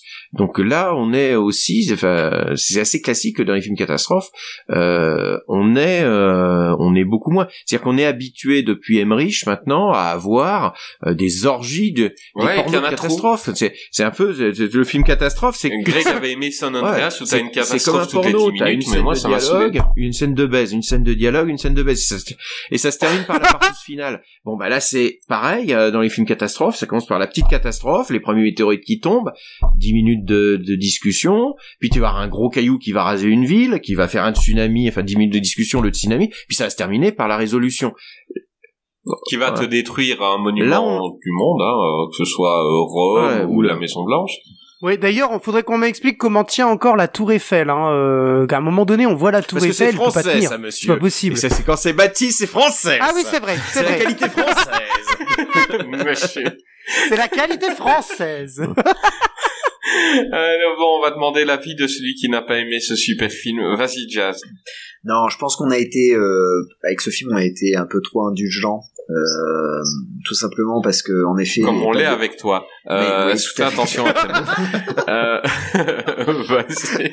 ce sniper. Carrément, paf Non, euh, ce que je veux dire, c'est que euh, il n'y avait pas de blockbuster. On attendait un gros blockbuster qui s'appelle Tenet, qui s'est craché au box-office. Et on a eu en fait un Greenland avec Jared Butler qui est, qui est arrivé. D'ailleurs, euh, la punchline, enfin la tagline du, du film, c'est euh, le seul blockbuster de l'été. Je trouvais ça plutôt drôle. Euh, euh, le, le- le film, je me souviens, j'avais vu des super bonnes critiques. Et euh, je me suis dit, waouh, film catastrophe, super bonne critique. Allez. Et euh, j'ai dit à ma copine, je fais, bon bah, euh, ça te dit de, de voir un film catastrophe avec Jared Butler? Attends, Après tu Fast lui and avais dit Furious une fois, 2. ça te dit de voir Fast and Furious 2, je pense que tu peux tout lui montrer après. Et là, du coup, elle me fait, euh, elle, elle me dit, ah bon, euh, t'es sûr que c'est bien? Je fais, ouais, ouais, t'inquiète, j'ai vu des critiques, elles sont, euh, ils sont, les critiques sont unanimes, il est vraiment bien, tout ça. Donc on a été allé le voir, euh, et au début, je me suis dit, ah ouais, franchement, il, est, il, est- il a l'air cool, euh, il pose les Exactement. bases, euh, bon, euh, Tout à fait. Et petit à petit, le film défile, et là, moi, mon, je regarde ma copine, et ma copine me regarde en disant, t'es mort. Ah carrément. Et là, je fais comme ça, je fais, Alors là, mec, Ouais, c'est bon, chaud. je, je- je suis en train de regarder un film et en fait je comprends pas les critiques. Et je pense que je suis carrément passé à côté du, du, du film. Alors, je suis partagé parce que l'histoire, je trouve que c'est original, le fait que euh, il y ait plein de rebondissements et surtout le premier rebondissement, je trouve, il est plutôt original et, et, et on s'y attend pas concrètement. Je pense aussi que le film souffre énormément de son petit budget. Euh, je crois qu'il a coûté 45 millions de dollars. Euh, les effets spéciaux sont pas terribles, on va pas se le cacher. Euh, le- le- la première grosse explosion, c'est c'est du c'est du Asylum. Ouais, C'est carrément du Asylum. Euh, et puis euh, bon, euh, après les effets, les effets spéciaux, moi m'ont m'ont posé euh, problème. Euh, en revanche, euh, l'actrice principale, alors c'est Morena Morena Baccarin, Bac- je crois. Morena Baccarin. Je- ouais. Oui, oui. Ouais, Karim, ouais. Euh, Baccarin. Euh, elle est, euh, y- d'accord, elle est, elle est super parce qu'il y a vraiment de la Elle consistance. joue très bien. Ouais, elle joue très bien et d'ailleurs euh, c'est vrai il y a un équilibre avec le, le rôle de, de Butler. Après c'est ce que j'ai trouvé un peu euh, la, la situation, enfin comment dire, euh, un peu moyen ces situations euh, qui, qui les résolutions en fait de, de- des situations parce que en fait ce, que, ce qui me paraît un peu bizarre c'est que le film se prend vraiment au premier degré. Euh, donc au premier degré, euh, mais en même temps à des situations second degré. C'est-à-dire pareil, on a la même scène que dans, dans, dans 2012 ou même scène que Geostorm, on a la fameuse scène dans la voiture. Tu te la joues premier degré, euh, à moins d'avoir un coup de cul mais juste énorme, le enfin le, la, la pluie météorite, tu te la prends en pleine tronche. Enfin, oui, clairement. C'est- compliqué que quand en plus t'as un Renault Espace qui qui est pas tuné parce que c'est pas t'es pas passé dans le garage de Vin Diesel c'est compliqué d'éviter le, le le comment dire le, les, les météorites le le comment dire euh, euh, Jared Butler s'en sort parfaitement Ouais, attends, Euh, il a, il a survécu à la chute de la Maison Blanche, de Londres, du président. C'est pas ça qui va le blesser non plus. Non, pas- Ah non. mais mais je comprends mais mais c'est ça le, le, le souci c'est que en fait le, le, le film est déséquilibré c'est-à-dire que il se la joue premier degré et je suis d'accord si c'était joué premier degré du début jusqu'à la fin euh, et j'aurais cru j'aurais cru au film hein, franchement euh, parce que parce que pourquoi pas pourquoi pas euh, le c'est c'est un film intimiste pourquoi pas euh, Jared Butler pour une fois pour le- pour une fois n'en fait pas des caisses ok. Mais en même temps il y a ce côté second degré qui est euh, qui hante le film en disant euh, euh, il y a une petite voix qui dit c'est un film catastrophe c'est un film catastrophe. Et et, et- et c'est terrible parce que tu te dis non c'est pas un film catastrophe c'est un drame. Et pourtant il y a tout tout le film tout autour du film on te dit attention tu regardes un film catastrophe. Et même l'affiche te le dit même les critiques te le disent et là tu te Bien dis sûr et même la film bande annonce la bande annonce ils te vendent le film comme un film catastrophe. Et donc d'un seul coup t'es un peu perdu en tant que, que spectateur et moi je pense qu'à un moment donné j'ai lâché quoi et je me suis dit au lieu de le prendre au premier degré à un moment donné je me suis dit bon bah, je le prends comme un film catastrophe et puis voilà c'est un film de- je me suis fait avoir par la critique et allez allons-y euh, allons voir comment dire la- les, films catastrophes. Euh, et, et, et, et c'est là où je me suis dit bon bah allez euh, les situations bah oui et, et c'est là où je suis rentré en fait dans je suis je suis sorti du film et j'ai commencé à j'ai une petite voix dans ma tête qui me disait alors bon bah il va se passer ça. Ah bah voilà bah, il se passe ça ok d'accord. J'ai plus été étonné et j'ai trouvé dommage et, et je pense que bon bah Greg me, me rejoint sur cet avis et, et je suis content je suis, je suis vraiment content parce que j'étais un peu seul dans parce que je voyais sur la Ok, mais en même temps, voilà, t'es rejoint par euh, Ouais. le mec qui aime Plutonage. Euh, je suis rejoint par euh, Rico. Euh, donc, vas-y, continue. Non, mais parce que parce que sur la tutosphère, quand ou même sur sur quand je parlais avec des, des gens, ils me disaient hey, t'as vu Greenland? Je fais ouais ouais bah, j'ai pas trop aimé. Comment ça t'as pas aimé? Mais comment Ouais, tu peux pas c'est- aimer c'est euh, hein. Ouais, J'avais parlé sûr. pendant le confinement avec un, un gars, on faisait des, euh, des, des, des critiques ciné. Le mec il me disait non mais attends, moi j'ai pleuré devant Greenland et là je me suis dit mais ah bon? Putain Euh, tu sais Moi, quoi, j'ai- une théorie. J'ai une théorie. T'as pas d'enfant, Jazz. j'ai un chat. Ouais. Greg n'a pas d'enfant. Non, Rico en Non. a. J'ai une fille. Euh, et je pense que euh, on a peut-être plus été touché par euh, par, par, par l'histoire parce qu'on est parents Ah oui. et qu'il y a un enfant et que et, et qu'on qu'est-ce que tu ferais dans ces cas-là? Donc euh, euh, est-ce, est-ce que tu le laisses là en sachant qu'il est condamné et qu'il ne pourra pas monter ou est-ce que bah tu meurs avec lui? Enfin moi j'ai été peut-être plus touché par Non mais ça je le comprends, Ah non, mais je- mais ça n'a rien à voir avec la catastrophe. Le premier le Rien premier à voir. C'est ça qui me saoule. Ah non, mais le premier rebondissement, en plus, il est, il est génial. Il est super bien placé. Je me suis Ouais, dit. ton enfant est diabétique, tu peux pas prendre, tu peux pas y aller. Euh, Exactement. Et, et c'est, c'est tout con, mais on, on voyait jamais ça dans les, dans les films. Ah dans non, les films, euh, tu es, euh, je veux dire, ils prenaient n'importe qui. Enfin, euh, quand ils font des bunkers, tout le monde peut y aller à partir du moment où ils payent. Et s'ils sont tous malades, euh, quoi, l'humanité elle disparaît. Non, là on te prend des gens sains. Et, euh, et voilà, donc l'enfant on ne le prend pas. Et moi j'ai trouvé ça, euh, l'idée était, je m'y attendais pas. Parce que là, moi dès le début, je me suis dit quoi, ça va être la vie dans le bunker en fait. Enfin, quand j'ai vu euh, le film et que je les ai vus qu'ils arrivaient pour être euh, pour être repris, je me suis dit ça va être un film sur la vie dans le bunker. Je pensais pas du tout que ce serait un, un road trip outre les États-Unis euh, où une famille va se retrouver, se ressouder, protéger leur enfant et puis et puis la suite que les gens verront que Greg a spoilé certainement avant. mais euh, mais voilà, moi je m'attendais pas à ça et j'ai kiffé. Ah non, mais je suis d'accord et je pense que voilà, euh, euh, le, le coup de l'enfant diabétique, il est, il est vraiment bien. Enfin, encore une fois, le premier, le premier rebondissement est génial. Je trouve que il est, euh, il est franchement cool. Après, Après, c'est le reste quoi qui m'a la fin, surtout la fin. Enfin, j'ai trouvé problématique euh, parce que il est, euh, il va contre l'idée du de, de ce que Gerard Butler, enfin le personnage de Gerard Butler s'impose tout au long du film. Et, et, et euh, bon voilà. En tout cas, je pense que oui, peut-être je suis passé à côté de Greenland et peut-être que si je le revois dans dans dans dans 5-10 ans, je dirais ah putain, mais en fait finalement, euh, il était pas si mal. Je voilà, je je sais ouais, pas. t'avais euh, peut-être des trop grosses attentes par rapport Oui, au fait, bah, en euh, fait, seul gros blockbuster de l'été, t'avais peut-être cette attente-là aussi. Non, puis même non, c'est pas ça. pour moi, en c'est pas un blockbuster. Enfin, Non, mais- moi, je le vois pas comme ça. Et en voyant les critiques surtout, parce que je pense que un été normal, le Mm, film serait passé inaperçu. Complètement. Et un été normal, le film serait passé inaperçu et les critiques auraient été un peu plus sévères, Oui. je pense. Sauf que là, je pense que les gens de, il fallait que les gens aient au cinéma et tout ça. C'était le seul film euh, pseudo blockbuster. Il fallait, il fallait, euh, voilà, il fallait être un Se peu mettre plus quelque chose sous la dent, quoi. Oui, oui. être un peu plus indulgent. Et, et honnêtement, voilà, euh, pour que j'y aille, pour que j'aille voir un film catastrophe comme ça, c'est que vraiment, voilà, je, je me suis dit, bah, je fais confiance aux critiques, on, on verra bien. Je me suis fait avoir, voilà, j'ai j'ai pas été dedans. Bon, voilà, c'est pas, c'est pas grave. Hein, euh, c'est c'est comme ça. J'ai fait vivre le, le film, il a cartonné. Mais en plus, C'est grâce euh, à toi, Jason. c'est grâce à moi, Ouais, ouais, tout à fait. merci, parce que j'ai, ouais, grâce à moi, parce que tout le long j'ai euh, j'ai dit que le film au départ euh, allait être génial. non, non, mais voilà. En tout cas, bon, ça reste un film. euh, je pense qu'il restera dans dans dans deux trois ans, on l'oubliera. Ça restera anecdotique dans la carrière de de, de Jared Butler. C'est un film, euh, voilà, bon, pseudo catastrophe. On sait pas trop euh, où il se place. On verra après. Je pense que pareil, c'est un film peut-être dans la maturité. Euh, qui, qui aura peut-être un statut culte. Probablement, moment donné. Voilà. Ouais. Mais euh. Rico, on les vire, on fait un, un podcast toi et moi. euh, c'est deux jeunes qui ne comprennent pas euh, que ce film Et était les bien. jeunes qu'on c'est les vieux qui sont cons, là, les jeunes qui sont aigris déjà, c'est terrible. On a une génération de. Ouais. C'est incroyable.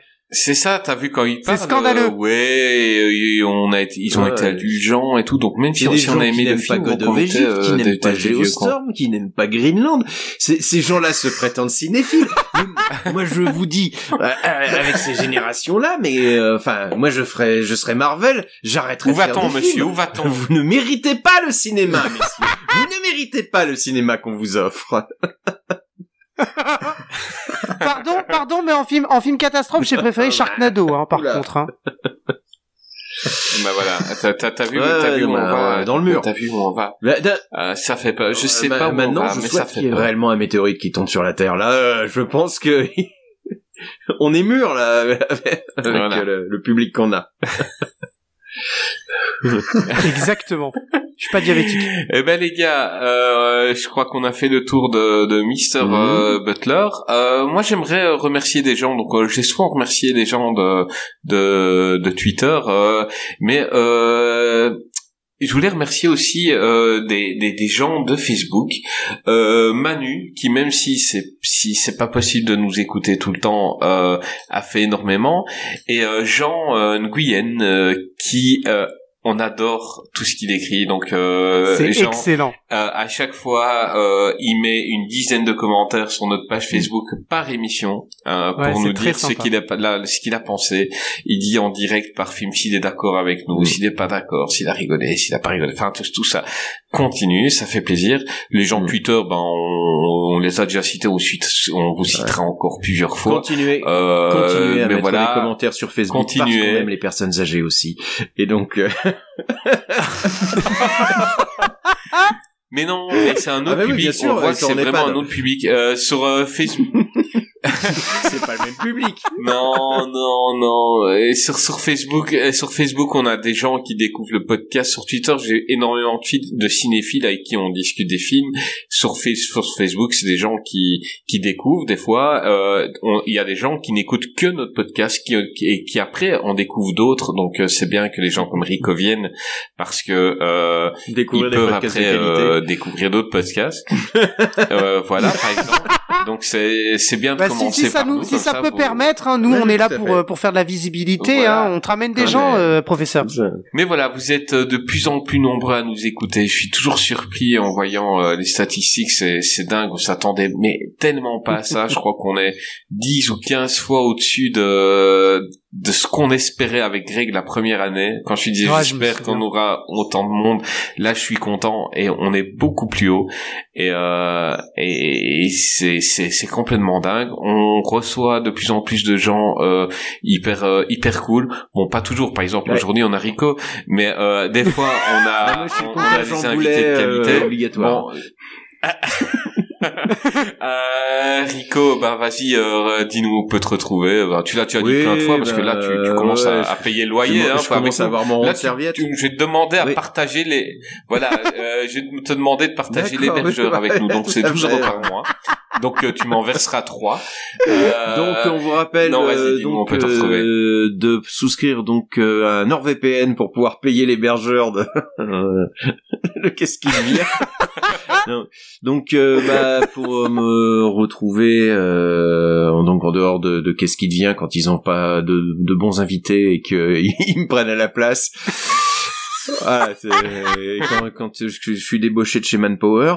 Euh, donc vous pouvez me retrouver sur Nanarland, le, le site internet des mauvais films sympathiques, euh, et Nanarland le podcast. On va bientôt, euh, euh, on a on a fait un petit un petit hiatus parce qu'on a on a pas mal bossé sur différents projets. Euh, on va bientôt refaire un- une émission thématique. Euh, et puis donc euh, sur Shark Parade, euh, le podcast tout entier dédié à la plus grande gloire des films de requins tueurs. Un, donc un podcast qui est dédié aux films de requins. Et puis vous me, me retrouvez sur Twitter, TheUltimateRico, euh, pour m'entendre sortir et déblatérer des trucs de temps en temps. Je poste de temps en temps des petits trucs, euh, voilà. Et puis voilà, globalement. Super podcast, super compte On, on rigole pas mal aussi. Euh, c'est exactement Voilà. le personnage que vous avez vu aujourd'hui et il est top. rappeler aux premières 8 que c'est les pages, c'est les, les exercices 5, 6 et 7 des pages 222 et 223 pour jeudi. voilà, faire, autant que les choses soient carrées. Professeur, juste Ah, Il y a plus de chances que tes élèves nous écoutent que nous é... Génial. écoutent à toi. Euh, Excellent. euh, non, euh, Rico, on Ouais, est super content. bon moment, bah, réinvite-toi quand tu veux. Hein. qui tourne, bon, il y aura à tailler dedans, mais on est déjà à 4h13 de- d'enregistrement, donc euh... Ah, moi, moi, j'ai, je j'ai vais dans- sur la réunion, 3h57. C'est la réunion euh, Skype, donc c'est pour ça... Ah ouais, j'ai 3h57, deux pauses Tout à midi, fait. donc ça on doit va, être à on est- 3h30. On est dans la Euh, bonne moyenne. le pe- bah, le petite émission. Euh, Oui. Euh, mais on aura... bon, bah les gens l'auront entendu hein, quand, quand on aura sorti celui-ci, mais bon, on aura sorti l'émission la plus Ouais. courte du monde. Euh, Ah oui, oh, bon, punaise. ça, ça baissera la moyenne sur euh, sur notre site. Euh, Elle va exploser niveau vue celle-là. C'est quoi, vous avez fait les meilleurs films de G. Courtney Niveau ou, vue euh, intégral. Non, on a fait, on a fait. euh, Bah, je peux, on peut le dire. De toute façon, passé, ouais. euh, quand on aura sorti l'émission, elle sera passée. Euh, on a fait un qu'est-ce qu'il devient Bruce Lee dans qu'est-ce qu'il devient. Ah il est bah oui. mort. Point. C'est fini. Ouais, oui, voilà. Elle sortira, elle sortira certainement demain ou après. C'est moche De toute façon, le montage ne va pas me prendre beaucoup de temps. Excellent. le montage va être rapide. Je, je pensais que c'est... Donc, Limite je- une bande-annonce, je rends ça, Paul Walker que j'ai, dès que j'ai trois euh, minutes, je la sors. Pour rester dans la thématique. C'est vrai qu'on aurait pu. Oh punaise. Oh, on l'embrasse ouais. d'ailleurs. Ah non non. euh, Il y, a, il y a énormément de gens qui sont revenus sur le fou rire Paul Walker en nous disant c'est horrible, mais euh, il y en a qui euh, Clégo s'est arrêté en bagnole. Euh, des potes, ils disaient, je riais tout seul au travail, tout le monde se retournait vers moi. euh, Qu'est-ce qui se passe? Ils disaient, j'étais avec mes écouteurs en train de rire.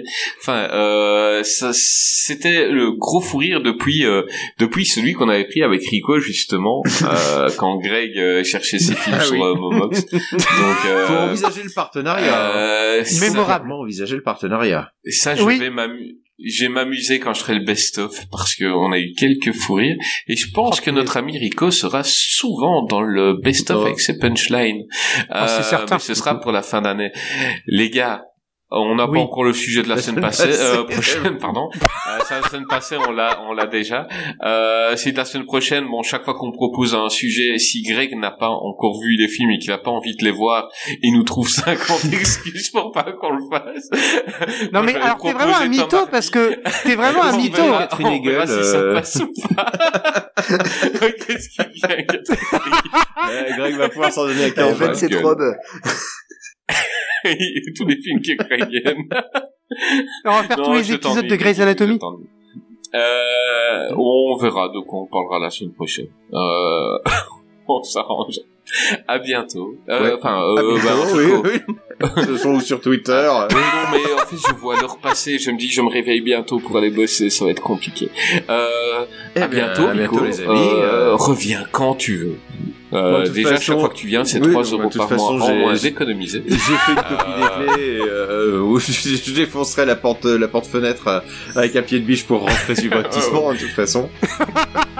Euh, voilà, t'es le bienvenu. Euh, Greg, à la semaine Oui. prochaine. À la semaine pro. Euh, Diaz, à bientôt. À bientôt. Euh, et, mesdames et messieurs, retrouvez-nous la semaine prochaine pour un prochain numéro de Qu'est-ce qui dit